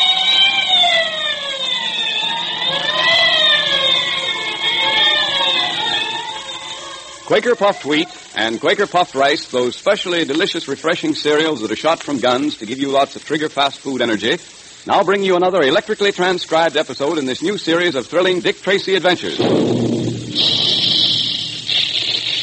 Listen to that big gun. That's the sound you hear all day long at the Quaker plants, where Quaker Puffed Wheat and Quaker Puffed Rice are made. It's actually shot from guns, you know. Now, that may seem a strange way to make cereals as delicious and refreshing as puffed wheat and puffed rice are, but there's a reason. When nourishing grains of wheat and rice are shot from these special Quaker guns, they're exploded to eight times their normal size. And that gives puffed wheat and puffed rice those tempting, different flavors that thousands of boys and girls and grown-ups enjoy so much. It makes them specially easy to digest, too, so that you get their trigger-fast food energy quickly and easily. And remember, you need lots of that same kind of quick energy every day to be as alert and physically fit as Dick Tracy is. And here's another thing. The best way you can show Dick Tracy you're enjoying his swell adventures is to ask Mother to give you puffed wheat for breakfast one day and then puffed rice the next. That way you let Dick know you're with him and for him. And you have a delightful breakfast change the whole family enjoys. So ask Mother now to get you Quaker puffed wheat and Quaker puffed rice from the grocer who displays the Dick Tracy Secret Service Patrol headquarters sign right away. The inhabitants of Pitchblende, a mining town in the Canadian Northwest, live in terror of Vernon Kyle and his lawless gang. Already robbed of half their mines, the townspeople find courage in Dick Tracy's arrival to refuse Kyle's latest demand that their Pitchblende ore, which contains radium, be transported by his plane at an exorbitant charge rather than by dog sled. Despite Kyle's threats, the dog teams, guarded by Pat Patton and some mounted police, are en route to Peel River. Meanwhile, at Mountie headquarters, Tracy, Captain McKean, and Junior hear a weird cry in the night as a mysterious horseman gallops on by the wind, leaving his note at their door. You cannot win alone against the snake that calls itself Vernon Kyle. I will help you. And it's signed the Purple Rider. Purple Rider? Gee, I wonder who he is. Yeah, I can still see him. The hooded rider galloping across the moon. Well, there he's gone now over the brow of that hill. Well, Tracy, what does this mean? What do you make of it? Well, offhand, McKean, I'd say that the miners hereabout are not the only ones who have a grievance against Vernon Kyle. Seems to be someone else. Someone, I might add, with an obvious leaning toward theatrical effect. Well, what, what do you think this Purple Rider plans to do? Oh, as to that, McKean, your guess is as good as mine. We can only wait and see. A Purple Rider? Christ, it sort of makes me feel, oh, I don't know, sort of creepy, Dick. Well, Junior, I should say that's the effect it's intended to produce, especially in our friend Vernon Kyle. It might be that the Purple Rider hopes to scare Kyle into leaving town, but of course that's just a guess. Nevertheless, whatever the reasons of the Purple Rider happen to be, he's definitely acting outside the law, and it'll be our job to capture him now as well as Vernon Kyle. Yes, Captain. You're quite right about that. Quite right. Hey, Kyle, the jaw of yours is swelling up like a balloon. You sure you don't want some ice or something to put on it? When I want anything, I'll ask for it. Oh. I think that fool Patton broke a tooth when he hit me this afternoon. I'll get him for that, I swear I will. Yeah, but how about those dog sleds and the fellows are driving them? They're the ones we ought to get right now. Don't you think I know it? Yeah, but what are you going to do about it? I'm going to kill two birds with one stone. What do you mean? It's simple. I said I'd get Patton, and I said I'd stop those dog sleds. Well, the boys are on their way to Dead Man's Pass right now. They'll get there before the dog sleds do. And it's going to be just too bad for Patton and the rest of them. You're going to shoot him up a little, eh? Don't be a fool. Think I want to find myself at the end of a rope? Oh, no. Tracy knows I'm out to get those dog sleds, and he heard me say I get Patton. Well, I'm going to do both those things, all right. But I'm going to do it so that Tracy won't be able to pin anything on me. Yeah, but how are you going to do it? Boys, they got their orders. Well, aren't you going to let me in on it? You talk too much. Oh, now listen, Rand. I, I can keep my mouth shut. Let me in on it, will you? I don't like this guy Patton or Tracy for that matter any more than you do. Not a chance. What time is it? Eight o'clock. Why? Baldy was supposed to be here by 7.30, and he ain't showed up yet. Have a look outside. Maybe he's at the bar. Okay. Jumping coyotes, look at this. What is it? Why, well, I'll be hanged if it isn't a knife stuck in the door with a note attached to it. A knife with a note? Let me see it quick. Here, here you are.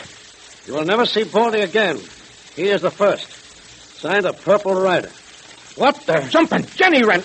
Hey, what does that mean? You see what's written here, can't you? Says we'll never see Baldy again. He's the first. What does that mean, the first? Well, must mean that somebody else will be the second, Kyle. Hey, I, I, I don't like this. Say, who is this Purple Rider? You ever hear of him before? No, but I wouldn't be surprised to hear the Tracy's behind this. Yeah, the more I think of it, the more I'm sure. He's trying to frighten us out of town. Well, he won't get away with it, I tell you. He won't get away with it.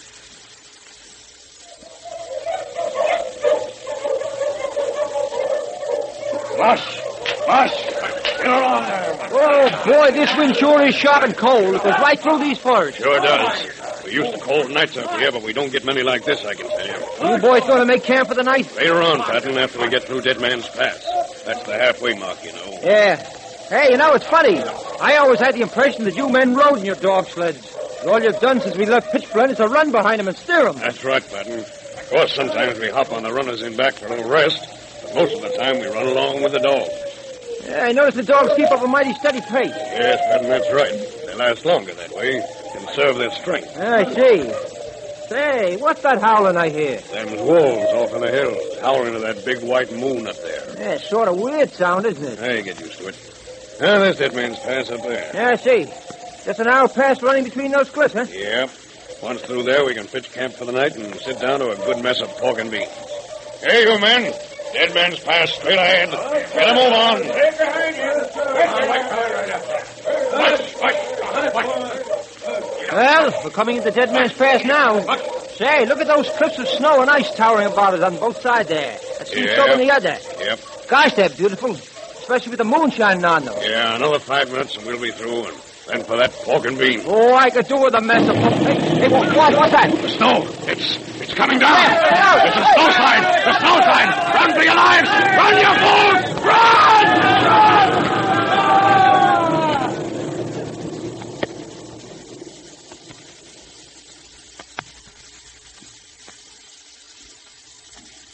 Well, Tracy, I think it's about time for me to be hitting the hay. How about you?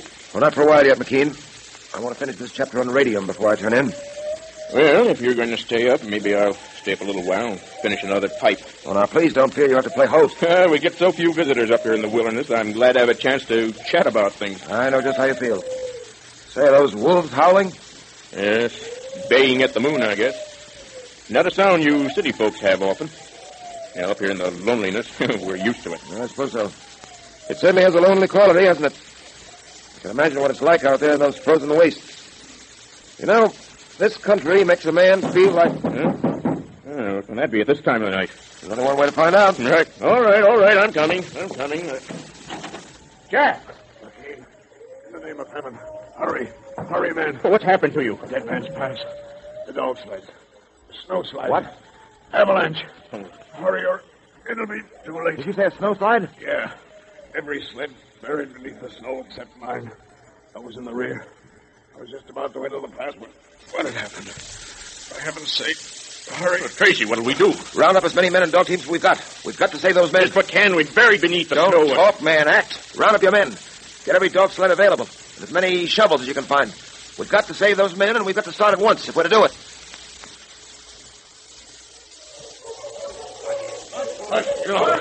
Hell, heaven help us to be in time. Push, you dogs. Come along there. Push those dogs to their limit. Don't let up. The lives of the men may depend on those animals. No, it's strange, Tracy. Very strange. Oh, what is McKean? Uh, there's never been a snowslide at Deadman's Pass. They can't figure out what could have caused one at this time. And one just as those men were passing through, too. Well, the fact that there's never been one before, and this one happened just as the men were passing through, those aren't meaningless, unrelated facts. Uh, what do you mean?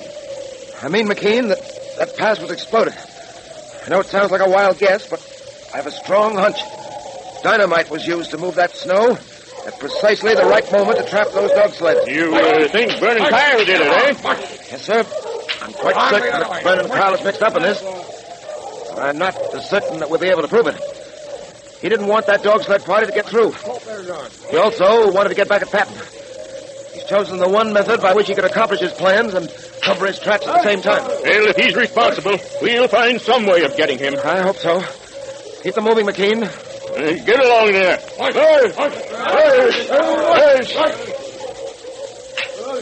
And Tracy, we've got to save those men.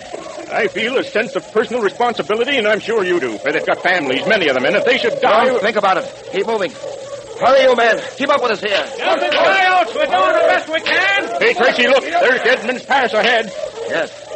Look at that mound of snow. We're going to have a handful digging them out of there. Well, we've got to save them. We've got to.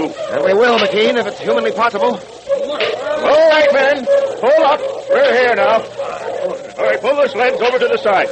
And get those shovels and get busy. Even if they're buried under all that snow, they haven't got a chance. Yeah, that's what I say. What are you men talking about? There's one chance in a million to save those men. We've got to take it. We've got to dig until we collapse. Now get in there and start. Every second counts. Okay, Mr. Tracy. Get going, boys. Those hard. Come on. Hey, get on boys. Here's one of them. Come on. Help me pull him off. Gee, he's frozen. Come on. Who is it, Tracy? Pat. Pat, speak to me, old man. Speak to me. He's finished, if you ask me. Don't stand around, you men. Keep on digging. There are others in there. Get them out. Keep digging. You hear? Keep digging. Come on, boys. Keep at it. Come on, come on. Keep going. Pat. Pat, old boy. Tracy, is he... Is he... I don't know, McKean. I don't know. Come on.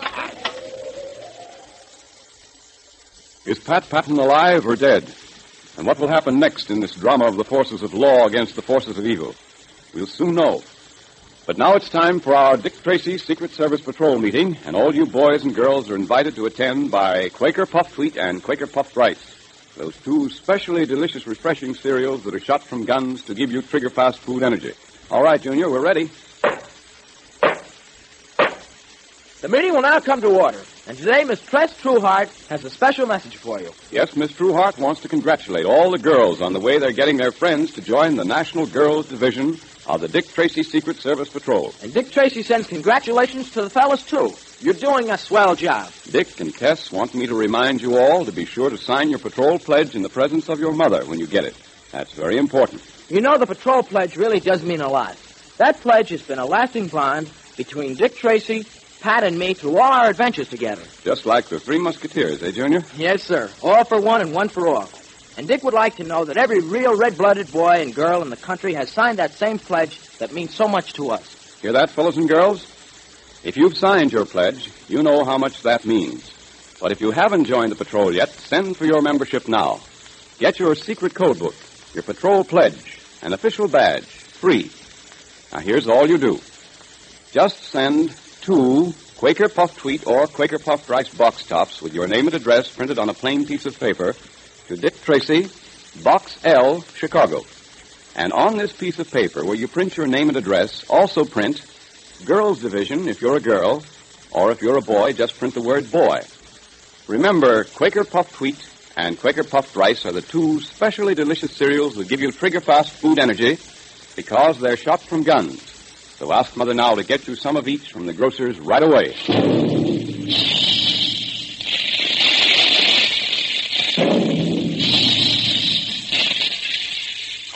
Adventure fans, calling all Dick Tracy fans. Stand by for another exciting electrically transcribed Dick Tracy adventure tomorrow at this same time. There goes Dick Tracy now. That is all.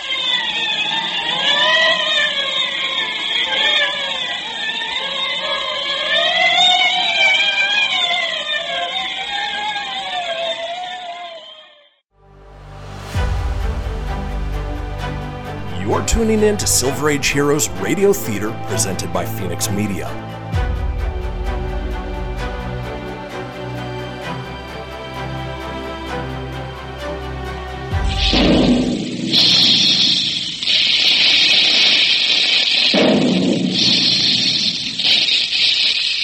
Calling all adventure fans, calling all Dick Tracy fans, stand by.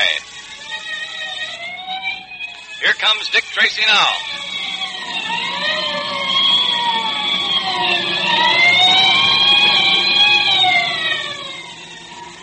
Yes, it's time for Dick Tracy in another electrically transcribed episode of his thrilling detective adventures brought to you by Quaker Puffed Wheat and Quaker Puffed Rice, the specially delicious, nourishing cereals that are shot from guns to give you trigger fast food energy. Well, spring's on the way. Days getting longer. There's lots more time now for patrol activities and fun outdoors. And that means that you need lots of trigger fast food energy to keep wide awake and fast on your feet, the way Dick Tracy wants you to be. Big guns. Hear them? Dozens of times every day, those special Quaker guns are actually loaded with sun ripened grains of nourishing wheat and rice. Then these hard to digest little kernels of grain are exploded to eight times their normal size. And that not only makes them look different and taste better than ordinary cereals, that special Quaker process makes puffed wheat and puffed rice specially easy to digest, so that you get trigger fast food energy more quickly and easily. So have puffed wheat one morning and then puffed rice the next for a delightful variety. Look in the pantry now to see if you have any of those famous red and blue packages. And if not, ask Mother today to get you some Quaker puffed wheat and Quaker puffed rice from the grocery that displays the Dick Tracy Secret Service Patrol headquarters sign. Dick Tracy has been trying to bring to justice the notorious outlaw of the great Northwest, Vernon Kyle. In our last episode, we heard how the mysterious Purple Rider had kidnapped one of Kyle's men. But Kyle and his men made good their threat to stop the dog sleds carrying loads of pitchblende from getting through to Peel River by causing a snowslide, just as the dog teams were passing through Dead Man's Pass. The mounted police were frantically trying to dig the men out. Pat Patton was the first to be discovered, and from his condition, it would seem that the rescuers may have arrived too late. Tracy, is Patton there, is he? I don't know, McKean, I don't know. Keep your men on it, keep them digging. They've got to find those miners and save them if they can. Oh. Dick. Pat. Dick. Thank goodness you're alive. Oh, it's cold. Well, the boys have built a fire. I'll get you over to it. Yeah, fire. Very close to the fire. Oh, I'm cold. So cold. Well, not too close, Pat. You'll have to take it by easy stages. Come on now. Uh, There we are. oh, Well, I was afraid it was all over with you, Pat. oh, I thought so too, Dick. How about the others? They're digging for them, Pat. Here's another one! Good. Bring him over here to the fire, McKean. Hard to carry. All right, lend a hand, boys. He's breathing, though. He'll pull out of it all right. Uh, God's been good to us tonight, Tracy. Yes, we have much to be grateful for. Keep the boys out of it, McKean. Uh, they're doing the best they can, Tracy. They've dug through to the sleds, and it won't be long before they have all of them out. And we arrived just in time, Tracy. A few minutes later, and it might have been all over with these men. Let me get close to that fire, Dick. All right, Pat, easy does it. Not too close. Oh, gosh, Dick, it was awful. I thought we were finished when the snow caved in on us. It happened so fast. We couldn't run. We were trapped. Yeah, I know. Well, there's one man who won't be so happy to see you survive this snowslide, and that's Vernon Kyle. Do you think Kyle was behind all this? I'm sure of it, Pat. That snowslide was timed too nicely. Having it happen just at the precise moment it did wasn't a coincidence, Pat. Tell me, did you hear sounds like explosives going off? Oh, I'm not sure, but I, I think so. As I said, it all happened so fast. Yes, exactly. Much faster than ordinary snowslide, because dynamite started it. We've got to get Kyle for this, if for nothing else. We'll get him. The Purple Rider doesn't get him first. The Purple Rider? What are you talking about? Well, the Purple Rider, Pat, is a man who seems to share our dislike for Kyle. fellow apparently who's decided to take the law into his own hands. We had a note from him tonight saying that he was going to help us put Kyle out of the way. What do you know about that? Have you any idea who the Purple Rider is, Dick? No, Pat, I haven't. All I do know is that he's a man with a flair for showmanship, wears a purple hood, and goes in for a mystery atmosphere. But this much is certain. Whoever he is, we'll have to do what we can to stop him. Stop him? But if he wants to help us, Dick... I know, I know. His intentions may be all right, Pat, but his methods are wrong. If we sanction what he's trying to do, we're sanctioning mob rule. Doesn't make any difference whether it's just one individual taking the law into his own hands or 20. No, Pat. Our job up here is twice as big now as it was before. We've got to bring Kyle to justice, and we've got to stop the Purple Rider as well. Tracy. Always Tracy. Everywhere I turn, he's there. This is the last time that fellow's going to cross me. Oh, now take it easy, Shut up. I know what I'm doing. What's the matter with you guys, anyway? You put guys out of the way before. Why can't you take care of Tracy? His life isn't charmed. First one of you fools misses out on a good chance to put Tracy out of the way and lets Tracy shoot him through the window. Then there's this Purple Rider. Well, I know one thing. Tracy's behind that Purple Rider. And by the time I'm through, I'll know more. And now there's this dead man's pass business. You made a mess of that, didn't you? Oh, we tried. Uh, Shut up, I said. All right. I know the sleds didn't get through, but that isn't enough. I wanted to get those miners. I wanted to teach them a lesson. And Patton. I wanted Patton out of the way. Well, can we help it if Tracy was told about the snowslide? Can we help it if the Mounties got there in time and dug those men out? Snowslide? You call that a snowslide? They were able to dig Patton and the miners out in 15 minutes. You had enough dynamite to blow Dead Man's Pass and everything in it to the moon. Why didn't you do it? Well, we, we did the best we could. The best, huh? Well, if that's your best, I better get me another gang. A gang that isn't scared at the sound of Dick Tracy's name. Oh, now, boss. Hand me I- my cigarette case out of my coat there. Okay, boss, I'll get it. Everything goes wrong, everything. I wanted to teach them miners they couldn't get away with using them dog sleds. When I wanted them to use my plane. Here's your cigarette case, boss. If them miners get away with this, the next thing you know, they'll decide they don't want me for a partner anymore. With Tracy behind them, encouraging them to stand up and fight, they may get the idea they can win out against me. Well, if they do, they're crazy. I'll put the screws on. I'll show them what it means to... to... Carl, what is it? What happened? Hey, you look pale. My cigarette case. Look. What's the matter with your cigarette case? A note. A slip of paper pasted inside. What do you know? It says, says Baldy is gone. Another will follow him tonight. Expect me at nine o'clock. And it's signed the Purple Rider. The Purple Rider? Look, I'm getting out of here. Yeah, me too. I don't like that. Here we are, all of you. I don't know how this note got inside my cigarette case, who put it there, or how he did it. But you can bet your boots it was put there by somebody who's human, just like the rest of us. There ain't nothing to be frightened about. You boys stick to me and... Hey there. It's him. It's the Purple Rider. Let me out of here. Let me out of Here here. we are, all of you. It's not nine o'clock yet. It, it can't be the Purple Rider.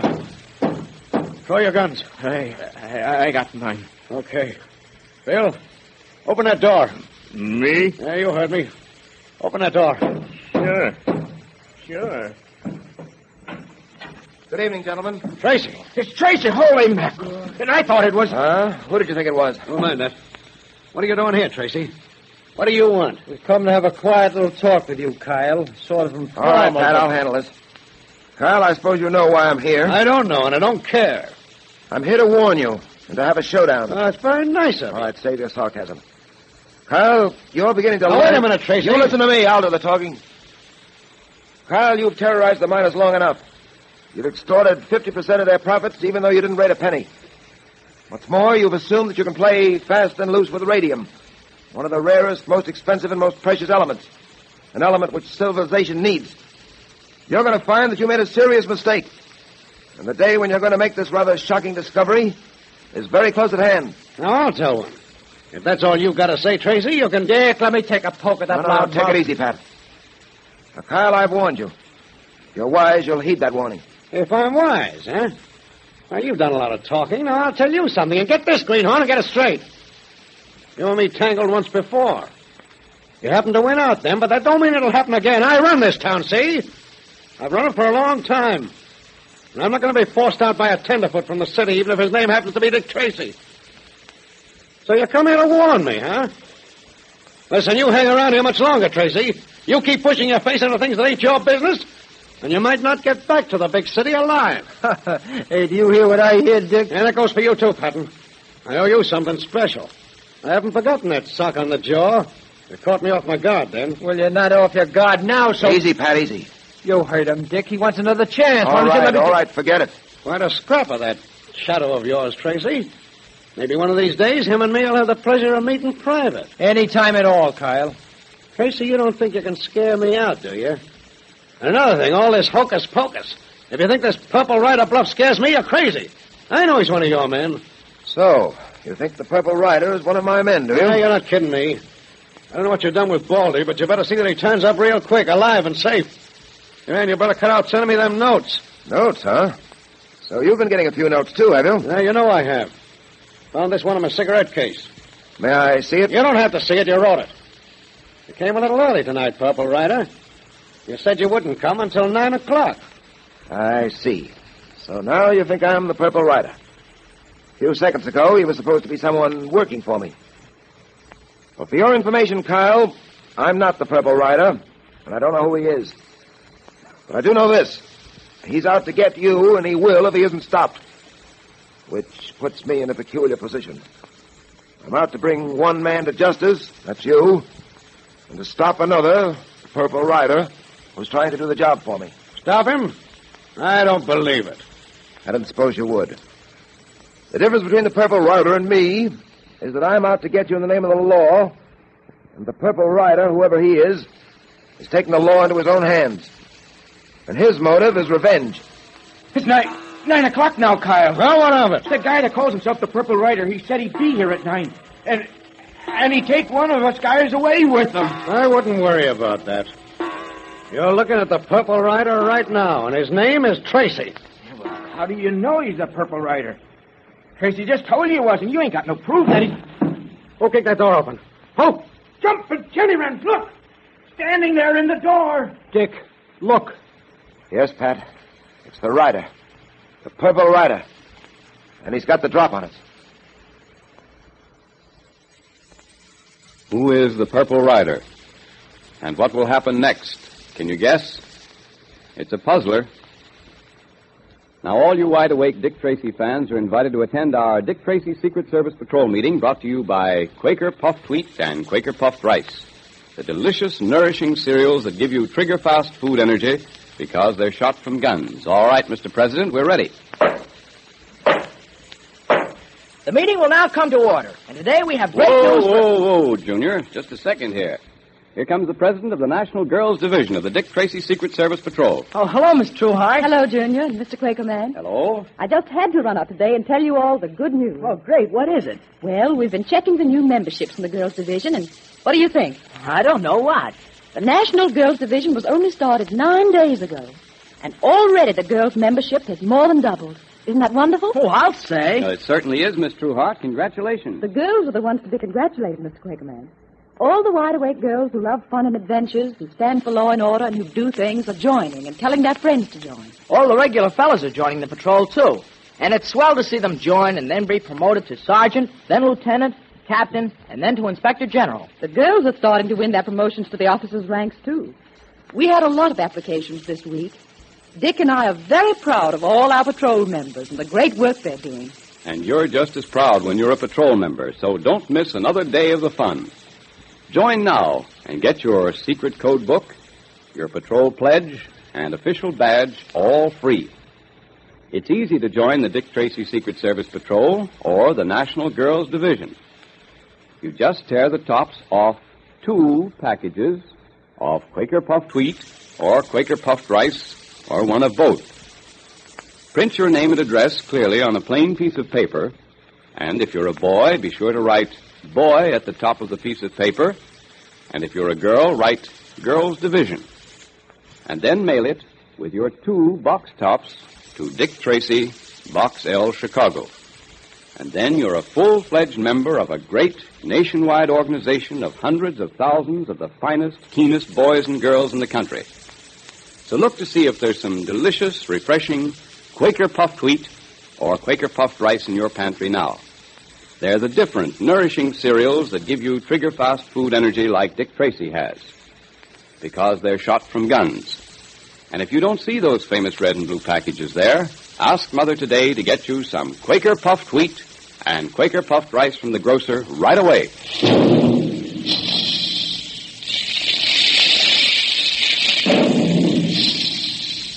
Calling all adventure fans, calling all Dick Tracy fans. Stand by for another exciting electrically transcribed Dick Tracy adventure tomorrow at this same time. There goes Dick Tracy now. That is all.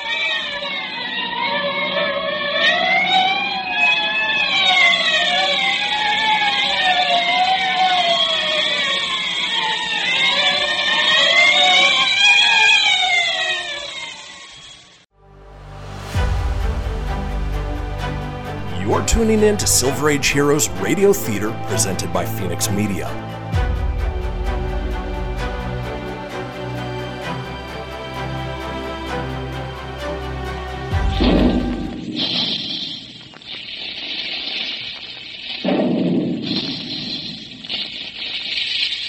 Calling all adventure fans, calling all Dick Tracy fans, stand by. Here comes Dick Tracy now.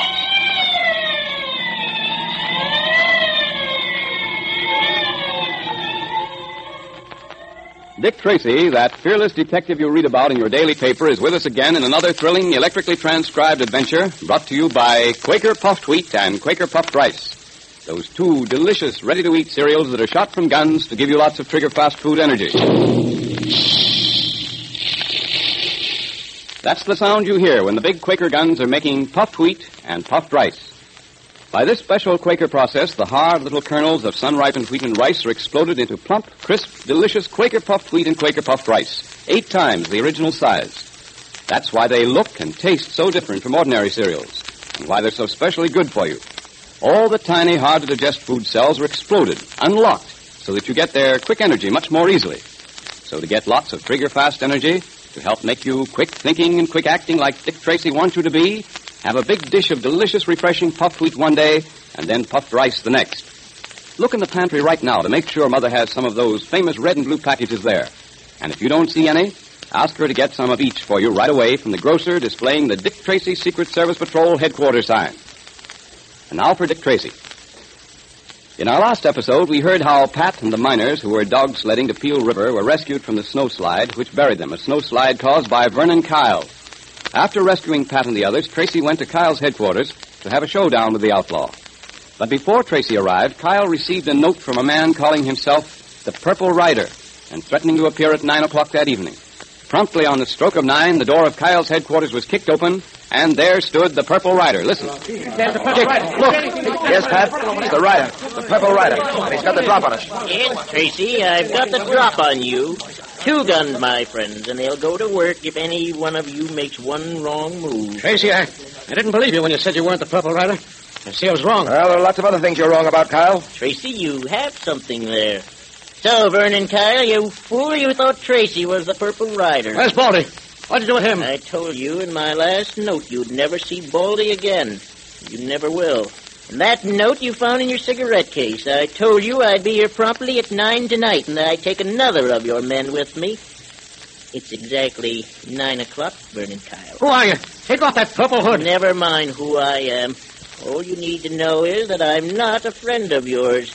You'd know me, Vernon Kyle, if you could see my face. We've uh, met before. What are you going to do? What do you want? Vernon Kyle, I want to see you tortured as you tortured others. I'm going to make you pay. Pay separately for every sin you've committed against mankind. First, I'm going to deprive you of your men, one by one. I'm going to remove this gang that's done your dirty work for you and protected you. One by one, Vernon Kyle, I shall take them with me. Then, Vernon Kyle, when you're all alone, I shall come for you. You can't stop me, and you can't escape me, and you can't harm me. I can see you're a little worried, Kyle. Don't try that, Mr. Tracy. You're pretty sharp, little Rider. Thought I saw my chance. I intend no harm to you, Tracy. Yes, I know. You implied as much in your note. I appreciate your motives. And I'm grateful for the fact that you're trying to help me. But you're not going about it the right way. You've taken the law into your own hands, and I can't permit that. You have no choice, Mr. Tracy. Perhaps not. But you might as well know now that I'm going to do all in my power to stop you. You must do your duty as you see it, Mr. Tracy. And I have uh, my duty as I see it. I'm going to rid the world of such people as Vernon Kyle and his outlaws. I said the people. I, I meant Vernon. The world will be a better place without him, and you must agree to that, Mr. Tracy. Yes, I know, but... Then we have no quarrel that I can see. We both agree that Vernon Kyle and his men must be put out of the way. We only disagree in the manner of doing it. I can't get away with this. Whoever you are, I'll get you for it. Stop blustering, Kyle. You. What's your name? Me? Yes, you. Everybody calls me Bill. Well, Bill, how would you like to go where Baldy went to? Where, where did Baldy go to? You'll find out, Bill. And now, you're coming with me. No, no, listen. For the love of Pete, be reasonable. Well, I can Oh. name many occasions when someone begged you for mercy. and You didn't give it. Someone who wanted to go on living as much as you do, but whose life served a better and more useful purpose. Say goodbye to your friends. You'll never see them again. You men, stop him. Don't let him get away with this. We'll see you in Nor will you. You men take a look at Kyle now. Take a good look at the man you've been working for, and you'll begin to see Mr. Kyle in his real colors. Rather a bright yellow, I'd call it. All right, Bill, move. Listen, I... Move! Yeah, sure. Goodbye, gentlemen. I will call again very soon, Vernon Kyle, for another of your men. Farewell. Farewell. Look out, Pat. Let me go after him. Don't be a fool, Dick. It's sure to get Get you. out of my way, Pat. Uh, too late now. He's gone. Well, Kyle, you don't look very comfortable. it's all a trick scheme to frighten me away. Well, you won't get away with it, either of you. What a lot of hocus pocus, and you know it. I'll get that purple rider before he gets me. Mark my words, Tracy. I'll get him before he gets me. I wouldn't be too sure of that, Kyle. Any word from Bill or Baldy yet, uh, Kyle? No, not yet. Yeah, looks like the Purple Rider meant what he said, all right. We'll never see him again. Baldy or Bill. Who do you think will be next? Stop that kind of talk. I tell you, Tracy's behind that purple rider trying to scare us into leaving town. Well, he's going to find out we don't scare that easy. What are you going to do? Tracy thinks he's got me buffaloed. Well, we'll see about that. He's having this purple rider pick us off one by one. We won't just sit around waiting to be picked off. Maybe we'll do some picking off ourselves. You mean you're going to... If Tracy can send someone around to capture people, so can I. Capturing Tracy may be too great a risk. Besides, he don't scare easy. He may have an iron nerve, but there's one thing he wouldn't be able to hold out against. And that's the kid. No, I don't Junior. get you, boss. I suppose we were to get hold of that kid, huh? Grab him while Tracy wasn't around. How do you suppose Tracy would feel then? What do you think he'd do? Gee, I, I don't know, boss. Well, I'll tell you. Tracy's crazy about that kid. If we held the kid where Tracy couldn't get to him, he'd do anything we wanted him to do. We'd be able to twist Tracy around a little finger. And that's just what we're going to do. And listen to me. Yeah, go on, Vern. You know that hideout up in the hills about three miles? You mean the one on the edge of the precipice? Yeah, that's the one. You're going to get hold of that kid, Junior, and take him up there. And you're going to keep him there till I tell you what to do with him. Sure, but how are we going to get a hold of that kid? That's simple. Every afternoon, Captain McKean takes that kid out riding. I know, because I've seen them together lots of times. Well, now, this is what you're going to do.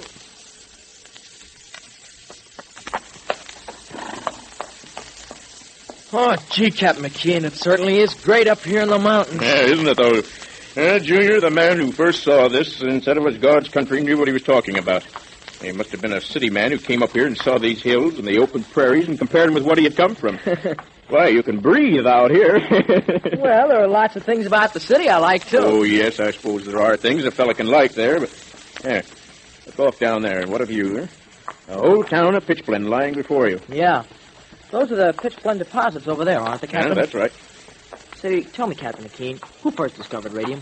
Well, as near as I know, it was first discovered by a Polish scientist, a woman named uh, Curie, Madame Curie. Well, she and her husband worked years searching for radium, and they finally discovered it in the substance called pitchblende.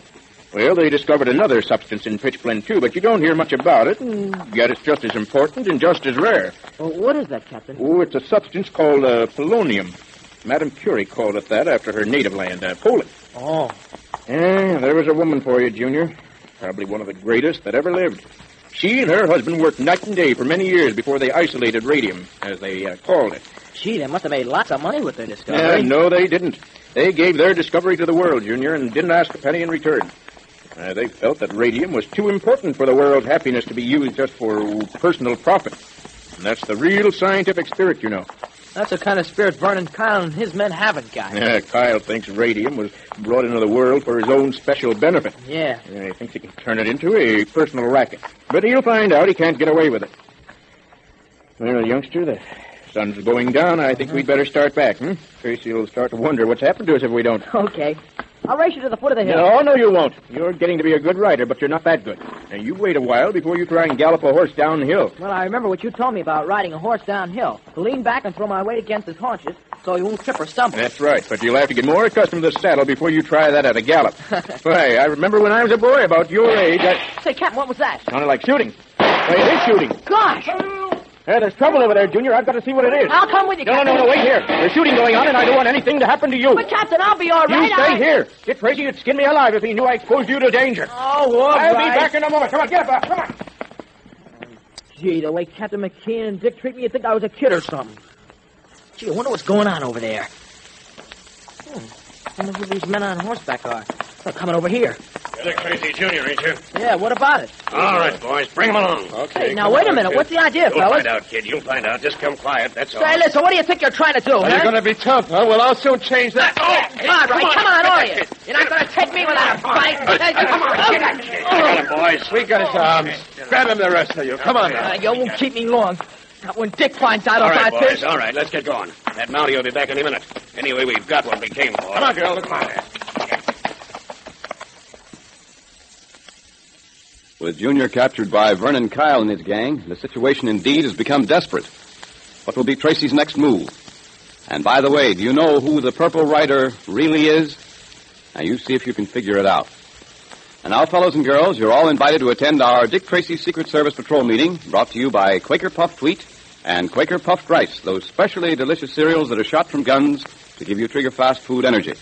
And Pat Patton is acting president today in Junior's absence. The meeting will come to order. And today, Dick Tracy has a special assignment for you patrol members. I'll read it to you. Listen. To all members of the Dick Tracy Secret Service Patrol and of the National Girls Division, on this day, April 14th, 1938, you are officially appointed to the rank of Patrol Safety Officer. In that capacity, you are to use your influence to promote safety among the boys and girls in your neighborhood. To do this, first, set a good example yourself by obeying traffic lights, by not playing in streets, alleys, roads, or other thoroughfares, and by looking both ways carefully before you cross the street. Second, caution other fellows and girls who endanger their lives by playing in the streets or by being careless at crossings. This is a definite and important patrol activity to which you are now officially assigned Dick Tracy, Commander in Chief. So wear your official members or officers badge to show that you're a duly appointed safety patrol officer. And if you haven't got the official Dick Tracy Secret Service Patrol badge yet, join now. It's easy. You just send two Quaker Puffed Wheat or Quaker Puffed Rice box tops with your name and address printed on a plain piece of paper to Dick Tracy, Box L, Chicago. If you're a boy, be sure to write the word boy at the top of the page. And if you're a girl, write Girls Division and mail it with your two box tops to Dick Tracy, Box L, Chicago. Then Dick sends you your official badge, your secret code book, and patrol pledge. And at the same time, you're getting lots of trigger fast food energy every day from your swell breakfasts of Quaker puffed wheat and Quaker puffed rice, because those two different delicious cereals are shot from guns. So ask Mother now to get you some Quaker puffed wheat and Quaker puffed rice at the grocer's right away.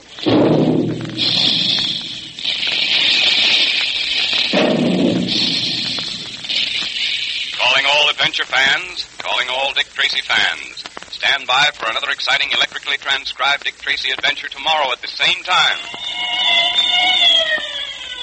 There goes Dick Tracy now. That is all.